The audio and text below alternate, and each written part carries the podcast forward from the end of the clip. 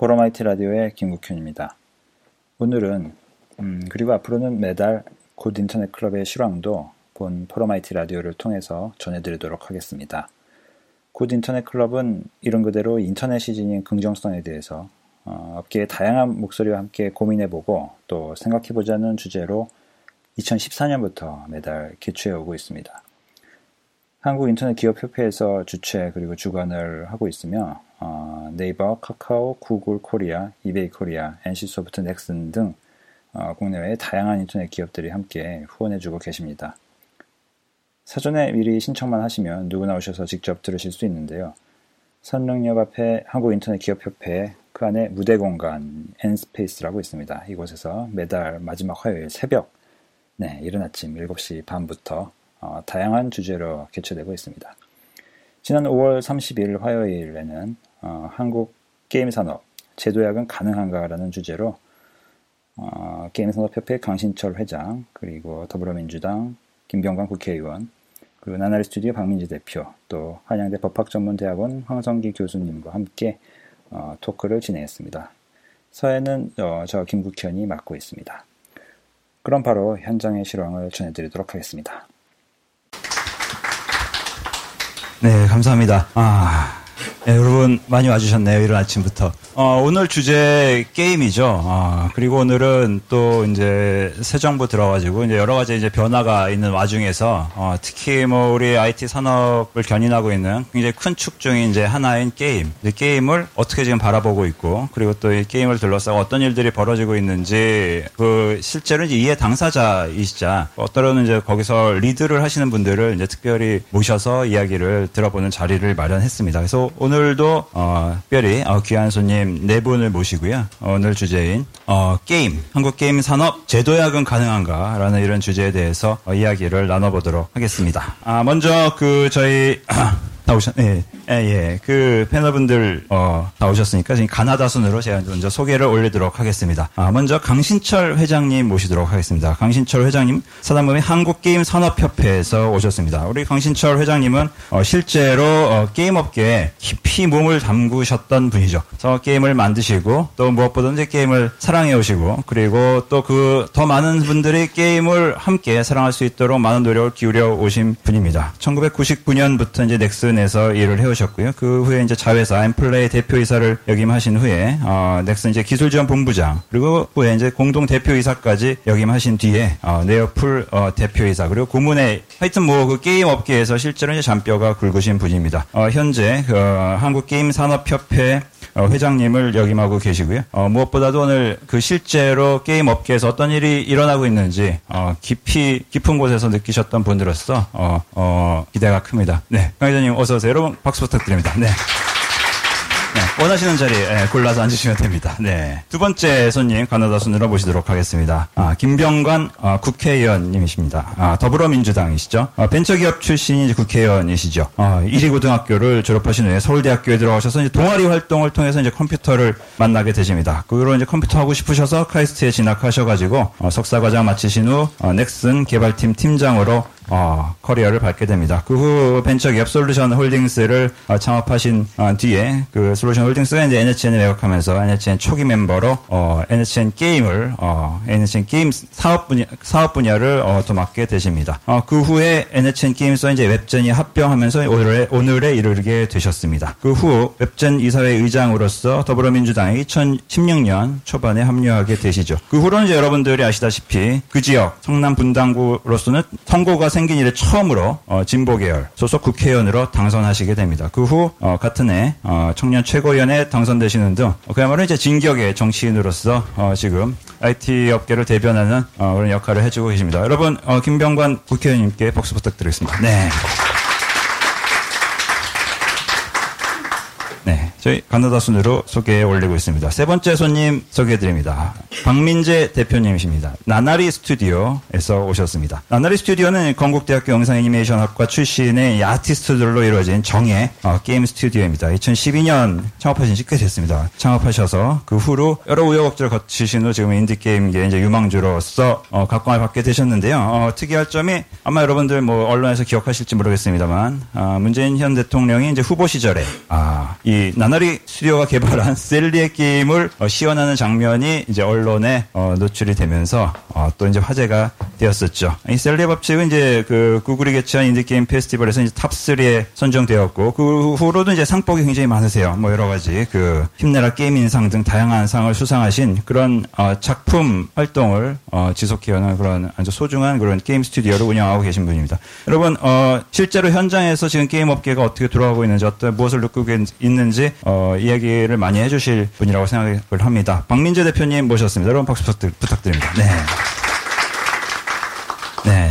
네 번째 손님 모시겠습니다. 아, 황성기 교수님이십니다. 현재 한양대학교 법학전문대학원 교수님을 역임하고 계시는데요. 어, 헌법학자로서 그리고 어, 게임 및 문화 콘텐츠에 대해서 우리 한국 법이 가야 할 길 그리고 현재 문제점에 대해서 다양한 시점에서 어, 지금까지 진단을 해오시고 의견을 내오셨던 분입니다. 네, 서울대법대에서 이제 학부에서 박사까지 하신 후에 그 이제 한림대 동국대 등을 거쳐서 현직에 계시는데요. 사이버 커뮤니케이션 학회 그리고 게임물 등급위원회 등에서 이제 위원을 역임하시는 등등 뭐 아시다시피 IT하고 굉장히 어, 밀접한 곳에서 그리고 이제 애정을 가지고 어, 법의 이야기를 해오셨던 분입니다. 법과 IT가 만나는 지점에 누구보다도 이제 애정과 조예가 깊으신 분으로서 어, 여러 가지 관련해서 상도 많이 타셨어요. 2014년에 대한민국 게임 대상 이제 공로상 등을 수상하시고 뭐그 후에 국무총리 표창도 받으시는 등 어, 다양한 활동을 해오셨습니다. 네, 황성기 교수님 모셨습니다. 여러분 박수 부탁드립니다. 네.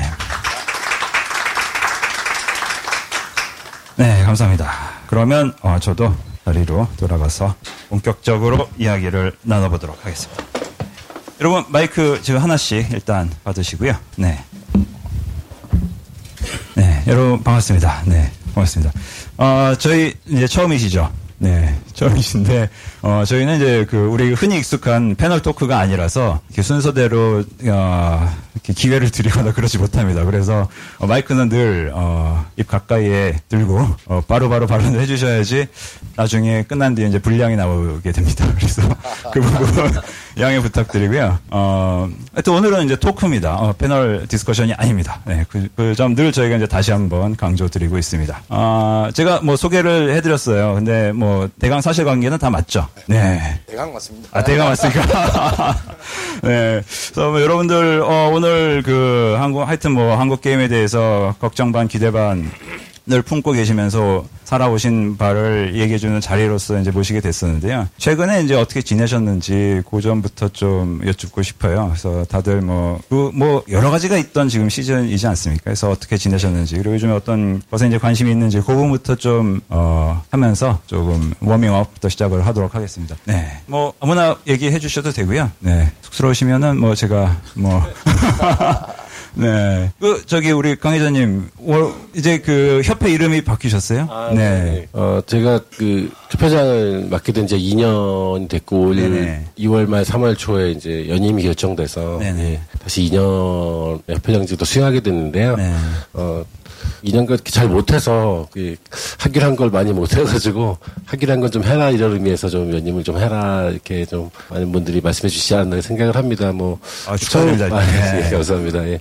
그래서 어 저희 일단 뭐 또 오늘 말씀드릴 기회가 있겠지만 저희 업계가 뭐 저희도 충분히 더 제도할 수 있고 다시 한번 성장의 기회를 가질 수 있다고 생각은 하지만 뭐 그러기 위해서 저희 협회가 할 일 중에 굉장히 큰 부분이 뭔가 그런 많은 게임 기업인들이 뭔가 더 한번 도전해 볼 수 있는 그런 아. 여건을 만들어 드리는 것이 굉장히 중요한 부분이고 거기서 또 굉장히 또 저희가 중점을 두고 가야 될 부분들이 어 좀 여러 가지 사회적 인식이나 뭐 좀 여러 가지 규제나 이런 부분에 대해서 좀 해법을 좀 내는 것이 음. 중요한 부분이라고 생각합니다. 그래서 그러기 위한 토대를 2년간 좀 쌓았다고 생각을 아, 하고요. 네네. 앞으로 좀 그런 부분들에서 가시적인 성과가 나오면 그것들이 결국은 또 저희 게임 기업인들이 좀 새로운 창작 도전에 나설 수 있는 그런 네네. 여건을 좀 만드는 도움이 될 만한 그런 부분이 아닐까 생각이 듭니다.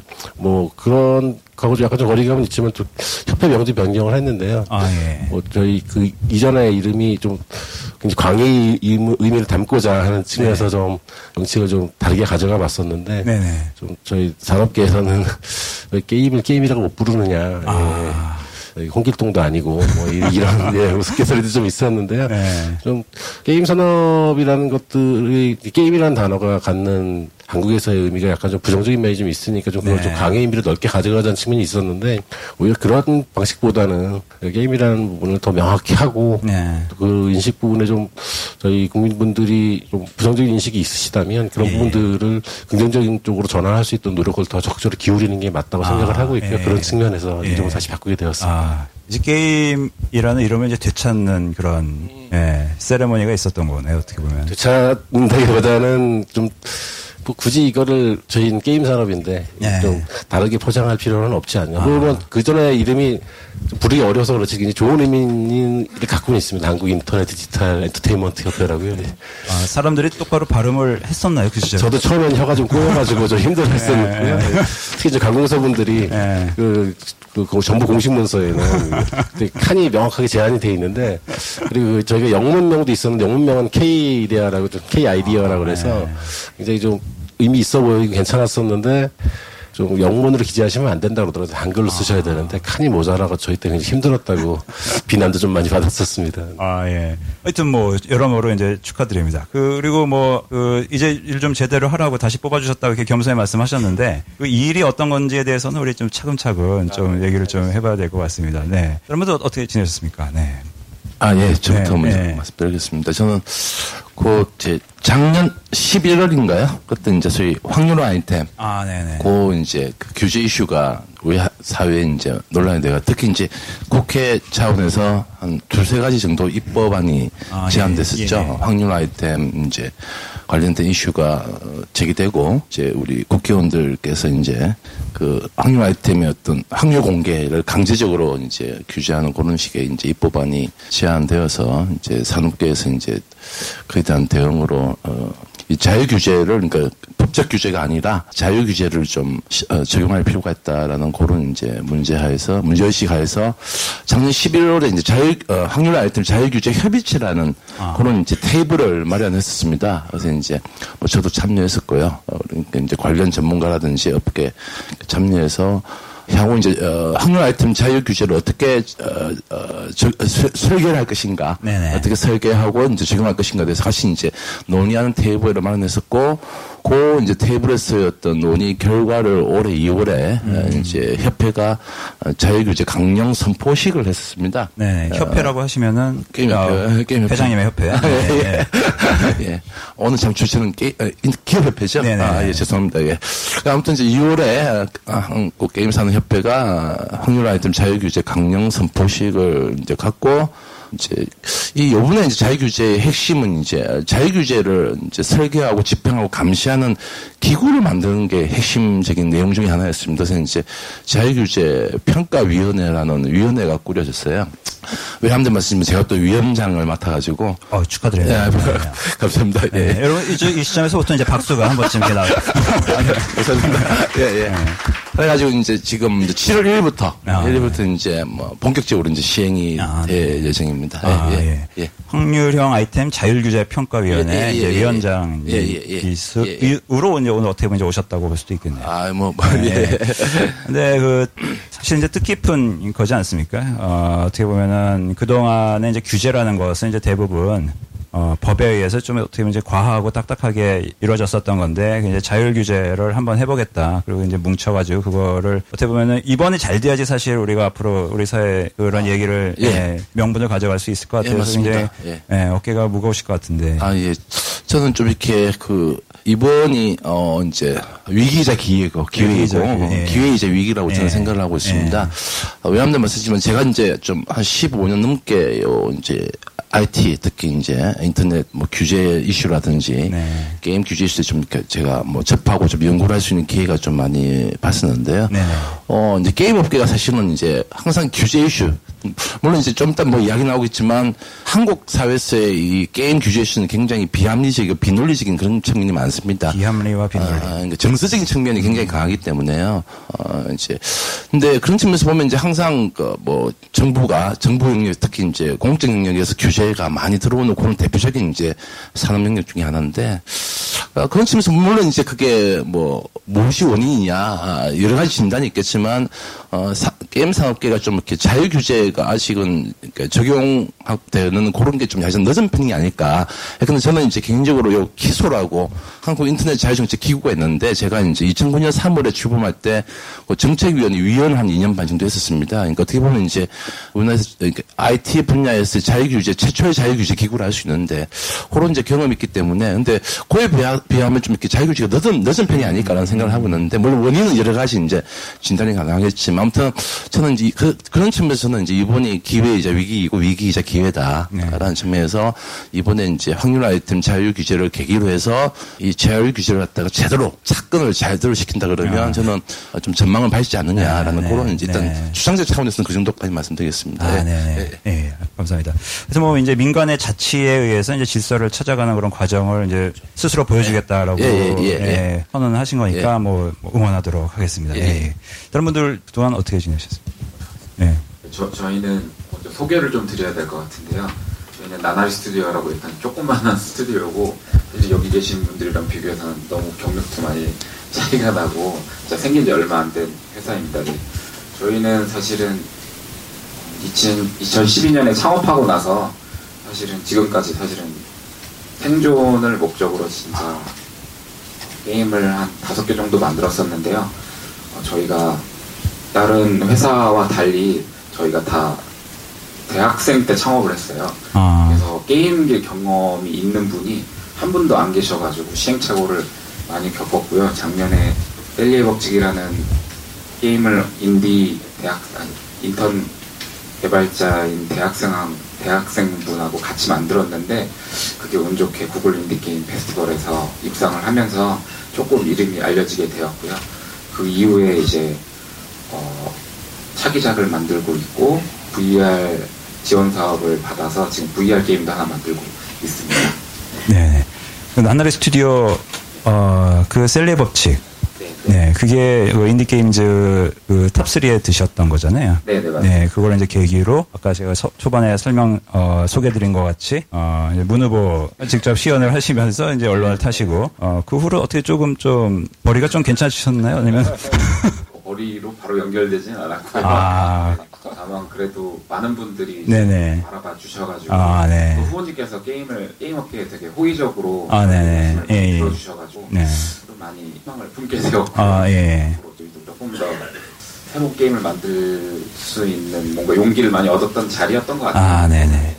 그 나나리 스튜디오가 여러분들 만드시는 게임이 이제 인디 게임입니다만 그것도 바로 이제 유료 네, 결제 네, 버전이에요. 그러니까, 그러니까 한국에서 굉장히 안 된다고 그동안 이야기했던 거를 이제 사실 어떻게 보면 이제 정면 돌파하고 계시는데 그리고 이제 작품성으로 이제 승부를 하시고 그래서 어떻게 보면 우리 나나리 스튜디오 같은 분들이 이제 잘 되는 그런 사회가 어떻게 보면 창작자들이 어 조금 길을 펴는 그런 사회가 될 것 같은데 네 나나리, 나나리 스튜디오 응원하겠습니다. 네 지금 차기작 이름은 뭔가요? 차기작 그러면 비밀 가펀치라고 아, 가... 연습생 신이 네. 정직 신이 되기 위한 전작을 다룬 게임이에요. 네. 좀 저희가 기존에 있던 뭔가 뭐 RPG나 뭐 판타지 세계관을 음. 채용하는 걸 별로 안 좋아해가지고 아. 기존에 어떤 거를 만들려고 하고 있는데 사실 저희가 셀리 법칙 유료 게임을 만들게 된 게뭐 그쪽 시장을 개척하려고 하는 무슨 거창한 의지가 있어서 그런 게 아니라 저희가 업계 경험이 없다 보니까 네. 수익화되는 법을 몰라서 차라리 이럴 거면 그냥 원카피씩 팔아보자 음. 이런 의도도 있어서 만든 것도 있거든요.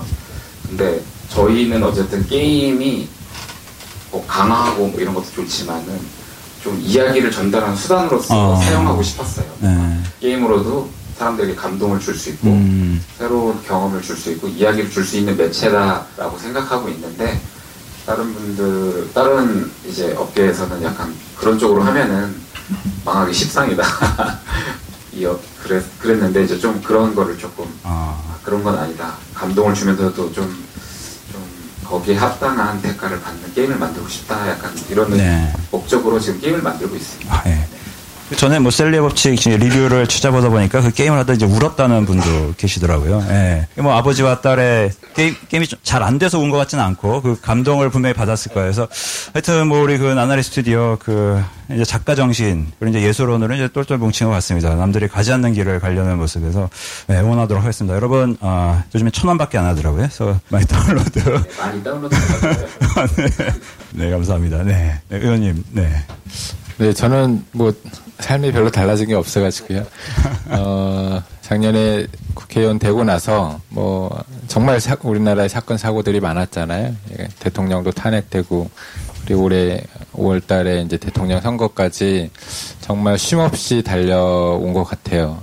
이제 그리고 나서 어떻게 보면 어 약간 약간의 휴식을 취하고 있는 상황입니다. 아, 예. 네. 아직 잘 모르겠어요. 제가 어 대통령 선거하면서도 그렇고 그 전에도 그렇고 대통령 한 명 바뀐다고 나라가 바뀔까 세상이 바뀔까 이런 생각들 많이 하시잖아요. 어, 그러니까 정치에 관심이 없으신 분일수록 그런 얘기를 더 많이 하시거든요. 그래서 어, 제가 항상 대통령 한 명이 바뀌면 세상이 얼마나 바뀔 수 있는지 보여주겠다. 뭐 음. 그런 얘기를 제가 많이 했었거든요. 어, 이제 불과 3주, 이제 3주 됐는데 3주 만에 세상이 그래도 조금은 바뀌어가고 있다라는 생각이 드는데, 어, 근데 사실 곰곰이 생각해 보면 문재인 대통령이 정권, 그러니까 문재인 대통령으로 바뀌고 나서 어, 뭐 여러 가지 조치를 취하셨는데 그게 새로운 걸 한 거는 사실 거의 없거든요. 그냥 국민들이 그동안에 뭐 짧게 보면 5년, 더 길게 보면 한 10년 동안 많이 얘기하신 것들을 그냥 국민들이 얘기한 거를 그냥 어, 한마디 하시고 좀 고치고 그랬던 거여서 그게 어떻게 보면 예전에 이제 박근혜 대통령이 처음에 비정상의 정상화 이런 얘기를 많이 하셨었는데 저는 그 비정상이 정상화되는 과정이라고 생각을 하고요. 그게 어 우리 세상을 그래도 좀 어, 정상적인 국가로 바꿔나가는 그런 계기가 되지 않을까 이런 생각을 하고, 어, 그게 이제 우리 게임 산업, 뭐 더 넓게 보면 인터넷 산업에 있어서의 비정상인 것들이 사실 과거에 많이 있었거든요. 어, 그걸 이제 정상화 시켜가는 또 과정으로 또 바꿔 나가야지 않을까 이제 그런 생각을 하고 있습니다. 예. 그 지난 5년에서 이제 10년 동안 국민들이 했던 이야기를 듣고 그 이야기 그대로 하고 있다라고 어떻게 보면은 약간 이제 겸손의 말씀을 해주셨는데요. 어, 뭐 비정상의 정상화라고 했을 때 그간 우리를 이제 괴롭혔던 여러 가지 이제 비정상들이 있지 않겠습니까? 그거에 대해서 오늘 뭐 이제 이야기를 이제 허심탄회하게 할 텐데 어, 얼마 전에 또 그 약간 이제 쉬셨다고 그랬는데 쉬시면서 이제 약간 그 강의를 한 게 언론에 또 많이 나왔더라고요. 그 게임 업계 그간의 이제 소회를 그렇죠. 거기서 이제 발표하신 게 있었. 있었는데 그 네. 경기도에 사는 그뭐 플레이 엑스포 말씀하신 네 거기서 어, 생각보다 시간이 되게 짧더라고 20분 동안 아, 뭘 네. 뭔가 얘기를 하려 했는데 20분 동안 얘기하면서 뭐 다른 다른 얘기는 기사에 안 나고요. 네. 어, 제가 크게 보면 두 가지 말씀을 드렸는데 제가 게임 업계에 있으면서 제일 힘들었던 부분 중에 어, 과 관련된 얘기를 한 번 했었고요. 그게 이제 한, 한 가지는 제가 그, 사실 그 전에도 여러 번 말씀드렸는데 제가 어, 게임 만들어서 잘 만들었다고 장관상을 받으러 갔는데 그 장관님께서 저한테 왜 이딴 거 만드냐 그래서 음. 이런 거 하지 마라 그런 얘기를 듣고 한번 충격을 받은 적이 있었고 어, 그리고 또 한 번은 예, 여기 뭐 많이들 기억하실 텐데 어, 예, 어떤 언론에서 게임은 마약이다 시리즈를 내면서 상당히 오랫동안 어, 저를 괴롭혔던 정신적으로 예, 그런 아. 사건들이 있었습니다. 제가 농담 농담처럼 원래 이제 마약 마약 사범이 어쨌건 좀 중범죄잖아요. 그래서 마약을 복용하는 게 상당히 중범죄입니다. 네. 더 큰 범죄는 마약을 판매하는 게 더 어, 중범죄고요. 어, 그것보다 더 큰 범죄는 판매를 목적으로 제조하는 거거든요. 근데 사실 저희 게임 게임사들이 publishing, 그러니까 publishing이 이제 판매를 목적으로 하는 거고, 어, publishing 하면서 개발하면 이제 판매를 목적으로 개발하는 그런 어떻게 보면 중범죄 중에 중범죄를 저지르고 있는 그런 집단으로 좀 매도되고 있는 그런 상황을 보면서 되게 힘들었다 이런 말씀을 한번 드렸고 그다음에 이제 새로운 정부에서는 음 아까 비정상의 정상화라는 표현도 했지만 어 어쨌건 최소 규제 그리고 최소 규제의 수반 그러니까 최소 규제가 가능하려면 업계에서의 자율 규제가 꼭 같이 수반돼야 된다 이런 말씀을 그때 좀 드렸었습니다. 네. 어, 정책 기조가 많이 바뀌게 되겠네요. 방금 이제 최소 규제 말씀을 드렸었는데 그거는 게임이 심지어 이제 마약으로 은유가 될 정도로 강력한 이제 규제의 대상. 그래서 심지어 협회 이름에 이제 게임도 살짝 빼신 이런 5년 10년의 역사가 있었는데 최소 규제라고 말씀하셨는데 그 어떤 방향으로 우리가 좀 구체적으로 나아가게 될까요? 그렇게 되면? 뭐 그거는 아마 그 업계에 계신 분들이 그냥 상식적으로 생각할 수 있는 거라고 생각해요. 상식적으로. 뭐, 네, 음. 생각할 수 있는 거라고 생각하고 그거를 어 어쨌건 정상화시켜 가는 방향일 텐데요. 어, 한 가지 디, 말씀드리고 싶, 은 거는 이게 이제 어, 게임 산업에 대한 어떤 규제라는 거나 이런 것들이 아까 교수님도 말씀하셨지만 어떤 논리 논리 논리적인 어떤 바탕 위에서 생긴 것들이 아니잖아요. 어떻게 보면 감성적이고 음. 이념 뭐 이념적이라고 해야 되나? 그러니까 감성적이고 이런 부분 때문에 생긴 거여서 어, 그거를 한 순간에 바꾸기는 쉽지는 않거든요. 아. 이제 대통령이 한마디로 바꾼다거나 어, 이럴 수는 사실 어렵습니다. 어떻게 보면 그만큼의 시간이 또 필요할 수도 있고 어, 그래서 좀 더 어려운 작업일 수는 있는데요. 저는 이제 그나마 사실 강시철 회장님 되게 열심히 해주셔서 되게 감사한데 과거에 우리 이제 게임 어 게임인들 게임 산업 협회를 포함해서 어떻게 보면 되게 수동적으로 피동적으로 어 반응을 했거든요. 어떤 정치권에서나 어떤 정부에서 어떤 어뭐 정책이나 법률 이런 부분들에 있어서 되게 피동적으로 움직였던 게 사실이고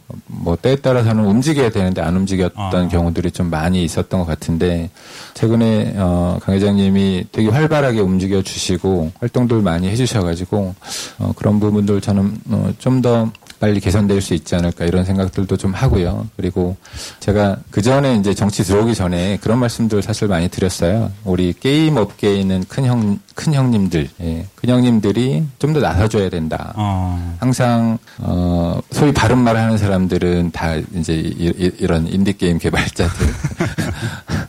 어, 뭐, 그런 분들이 큰 그 소리를 내는데 물론 그 소리 그런 소리도 중요하지만 그런 소리는 작잖아요. 네. 네. 그럴 수가 없으니까 어쨌건 협회를 대표하신 분들이나 그다음에 업계를 주도해 나가시고 계시는 큰형님들께서 음.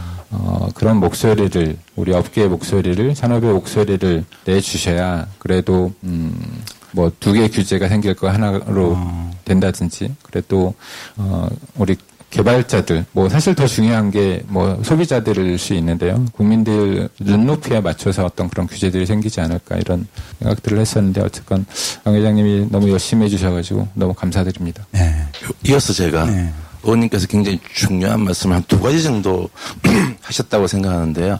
그러니까 최소 규제의 원칙을 말씀해 주셨는데 굉장히 중요한 말씀이고 중요한 포인트 생각하고 있습니다. 그런데 저는 이제 게임 산업계가 워낙 규제가 많이 적용되고 있어가지고 더 이상 또 추가할 규제가 있을까 싶기도 하고요. 아, 지금 만렙입니까 지금 규제가? 그래 만렙입니다. 그게 만렙입니다. 제가 어. 그래서 오히려 이제 최소 규제의 원칙을 갖다 응용을 하면 기존 그러니까 앞으로 더 이상 규제를 하지 않는다라는 의미보다는 그것도 있지만 기존의 불합리한 규제를 좀 완화시키거나 음. 폐지하는 방향으로 정책을 좀 다시 설계할 필요가 있지 않을까 그런 생각을 하고 있습니다. 대표적으로 이제 다들 아시겠지만 청소보호법에 있는 강제 샷다운제, 아. 아. 샷다운 제 같은 경우는 물론 이제 헌법재판소가 합헌 결정을 했고 법에 규정됐긴 하지만 제가 보기에는 이거는 정말 우리가 좀 뭐 현행 정부에서 가능할지 모르겠지만 그건 특히 국회에서 법 개정을 통해서 할 문제이지만 좀 폐지를 하는 게 필요하다라는 생각을 하고 있습니다.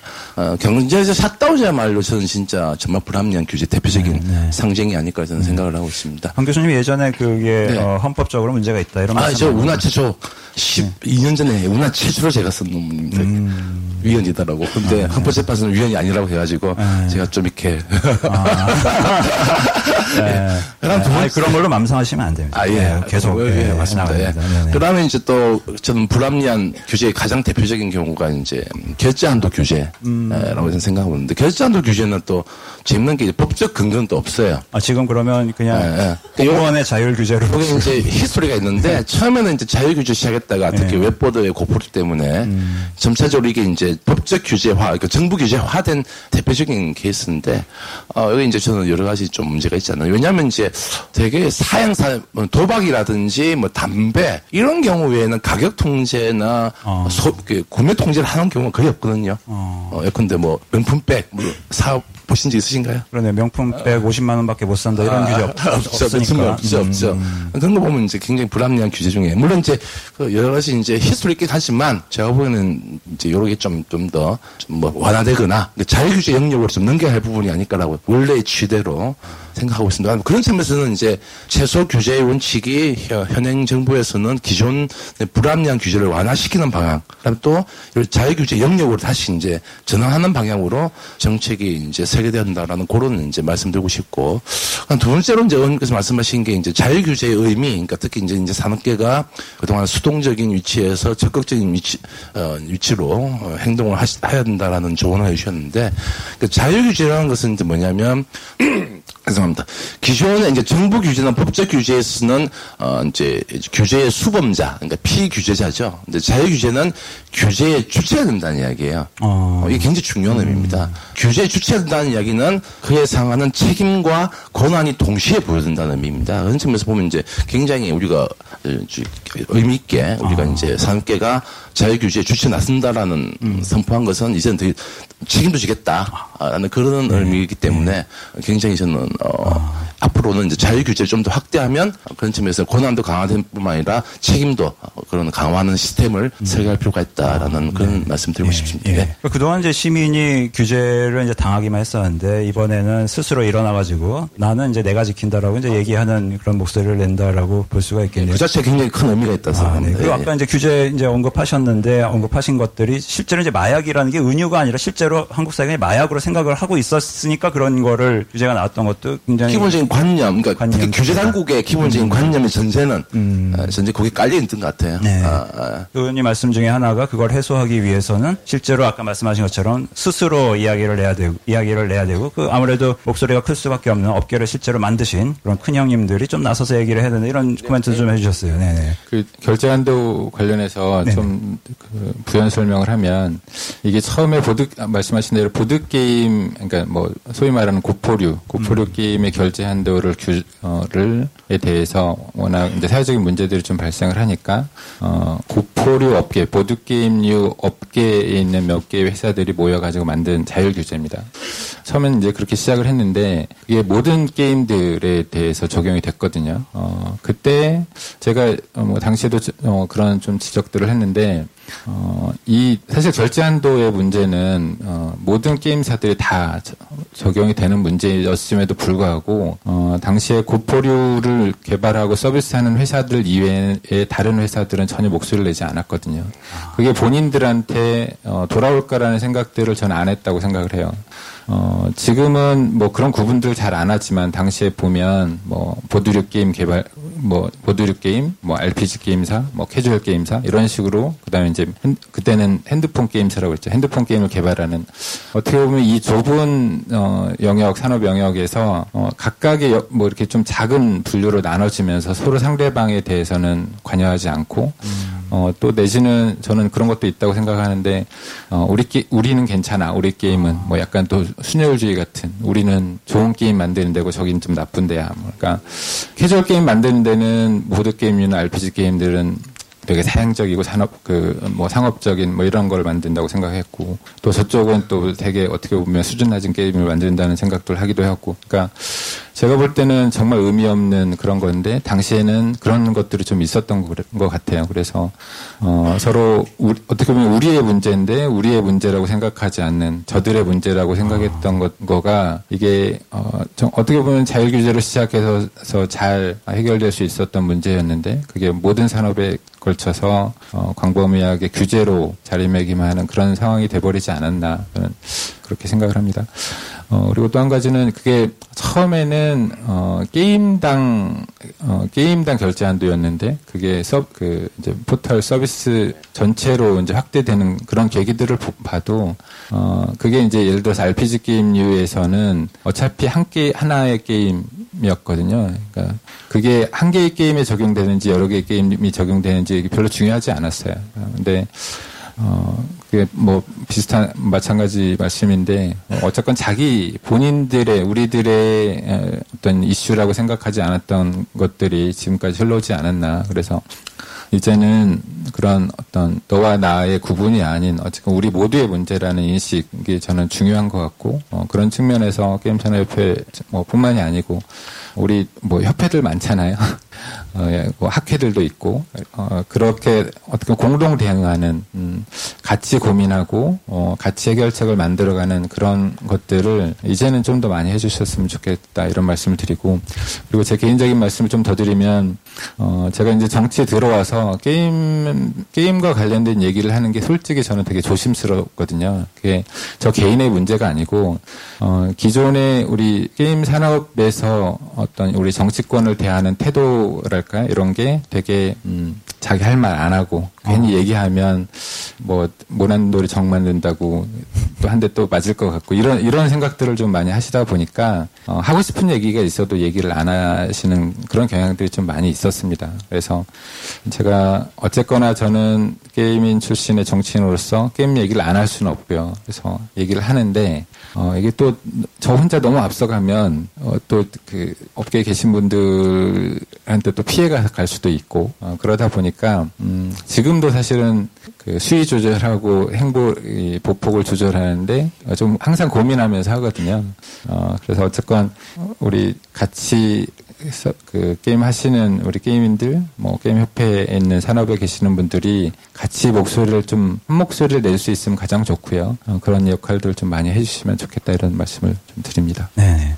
그뭐 사회를 바꿔가기 위해서 이제 사회적 부조리에 대해서 거기 처한 당사자들은 이제 스스로 좀 목소리를 내자 이런 말씀이시잖아요. 어떻게 보면 옆에 같이 있던 친구가 마약 사범이라고 연행되어 갔는데 아 쟤는 가네 그러고 말았던 게 어떻게 보면은 지금 뭐 이렇게 이런 상황을 만든 어떠라는 볼 수도 있을 것 같아요. 그래서 아까 이제 뭐 여러 가지 이제 규제 지금 뭐뭐 뭐 오늘 주제가 나, 안 나, 이 얘기가 안 나올 수밖에 없겠습니다. 그동안 이제 한국 게임이 더 못 피어나간 것 중에 하나로 많은 사람들이 이제 사실 이제 규제를 꼽은 일 일들이 있었어요. 아까 뭐 이제 가격 가격 총량 규제입니까? 그 정확히 아, 가격 통제. 네. 네네. 결제 한도. 근데 아까 말씀하셨듯이 그게 실제로 이제 법적 조항 같은 게 있는 게 아닌. 게임 산업법에는 법적 근거가 없죠. 게임 산업법에는. 아. 그러니까 어떤 방식으로 그걸 하냐 그러면 이제 원래 아까 말씀하신 대로 원래는 이제 자율 규제 시작했는데 이제 그 등급 분류를 신청할 때 음. 게임을 이제 제공하기 위해서는 등급 분류를 받아야 됩니다. 게, 임 관리위원회부터. 그 부분 이제 신청할 때 자기 기술서에 체크하는 게 있습니다. 음. 뭐 음란성, 뭐 폭, 폭력성, 뭐 사행성 분인데 그 중에 이제 결제, 그러니까 뭐냐, 사, 저기, 결제한도 50만 원 갖다가 적용하고 있느냐 체크하는 부분이 있는데 그걸 체크 안 하면 등급 부여를 내주지 않습니다. 그러니까 사실상 그게 그러니까 정부 규제로 작동하고 있는 아, 것이죠. 어쩌면 이제 입법부를 바이패스 한, 아, 뭐 그럴 수도 있죠. 아무튼 근데 뭐 여러 가지 이제 그 뭐 히스토리가 있고 맥락이 있긴 하지만 아무튼 지금은 현재는 정부 규제로 이제 아. 쇼만의 규제로 작동을 하고 있는 것이죠. 아, 네. 흥미롭네요. 네.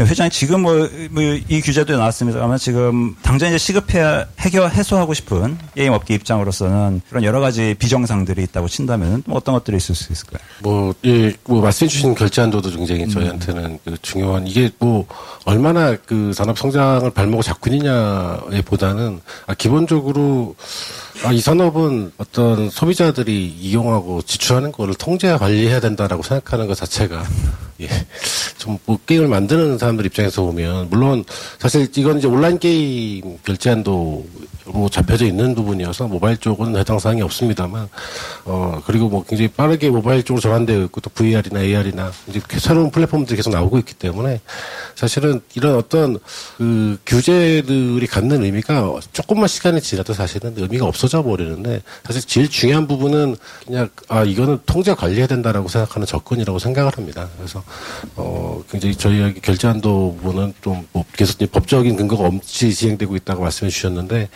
빨리 그 실제적으로 적용이 안 되도록 배제돼야 된다고 생각이 들고요. 저희 이, 이 국면에서 또 한마디 한 말씀 드리고 싶은데 지금 이 문제에 대해서 모바일 게임 개발사 내지는 모바일 게임 서비스하는 회사들이 전혀 목소리를 안 내거든요.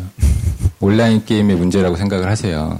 저는 그러면 안 된다고 말씀을 드리, 고 싶어요. 어, 잘 아시다시피 셧다운제 도 지금 모바일 게임에 대해서 유예되고 있는 상황인 거거든요. 결제 한도 문제도 사실 잠재되어 있는 거고요. 앞으로 모바일 게임에도 적용 충분히 적용될 수 있는 문제들입니다. 지금 그대로 가면. 근데 모바일 게임 서비스 개발 서비스 하시는 분들이 목소리를 전혀 안 내세요. 저는 공, 공통의 목소리를 꼭 내주셨으면 좋겠다 이런 말씀드립니다. 네. 이 얘기를 듣다 보니까 지금 사실 이제 많은 규제들이 어떤 사회적 합의에 의해서 된 게 아니라 어, 어떻게 보면 이제 재량에 의해서 이제 어떻게 이제 공무원이나 그 산학연의 재량에 의해서 집행되고 있는 게 상당히 많아 보여요. 그래서 최근에 뭐 뉴스 같은 데서 보니까 또 뭐 이제 청소년 불가 판정 같은 것도 뭐, 뭐 게임 같은 게 갑자기 받았다고 뭐 이런 얘기도 또 있더라고요. 이런 거 같은 경우도 사실 그 잣대가 왔다 갔다 하는 거지 않습니까? 사실 이런 문제는 굉장히 큰 것 같은데, 어, 한국 뭐, 이제 게임이 어떻게 보면 이제 프론티어다 보니까 다양한 시선을 받고 여러 가지 그 관심을 모아서 그런 게 생길 수도 있겠습니다,만 그런 어떻게 보면 이제 재량 행정, 임의 규제 같은 게 지금 문제가 많은 것 같은데 어떻게 이런 것들을 좀 해소해야 될까요? 앞으로는.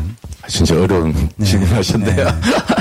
네. 원래 이제 그 규제 특히 법률을 통한 네네. 법을 통한 규제 같은 경우는 일정 정도의 이제 그 법을 집행 그러니까 법을 만드는 그 국가기관은 입법부고 구, 이제 법을 집행하는 이제 국가 대표적인 게 행정부인데요. 네. 행정부에 대해서는 이제 집행에서 재량권을 주는 게 일반적이죠. 음. 다만 재량권 행사가 합리적이냐, 객관적이냐, 투명하냐가 굉장히 중요한 포인트인데 지금까지 이제 그 물론 이제 지금 이제 뭐 게임, 게임 금방 말씀하신 케이스 같은 경우는 등급 분류의 문제인데 에, 제가 보기에는 이제 그런 등급 분류 요번 케이스 같은 경우도 이제 과연 그 어, 근거가 과연 이제 합리적이냐라는 그런 이제 논쟁 의 여지가 있는 것 같아요. 어, 아무튼 이제 정리하면 그러니까 행정의 재량을 완전히 원천적 부인할 수 없지만 그런 제한권 행사가 합리적이고 객관적으로 투명하게 행사될 수 있도록 뭔가 통제가 가해질 필요가 있다라는 그런 어떤 차원에서 마, 말씀드리겠습니다. 우선적으로는. 네, 네, 네. 예, 예, 규제 지금 이제 규제 얘기를 조금 계속 하고 있습니다만 아까 말씀하신 거 이게 또 뭐 우리 지금 우리 사회에 어, 비정상 불합리 부조리라고 해서 지금 많은 분들이 지금 타이핑 열심히 치고 있거든요. 지금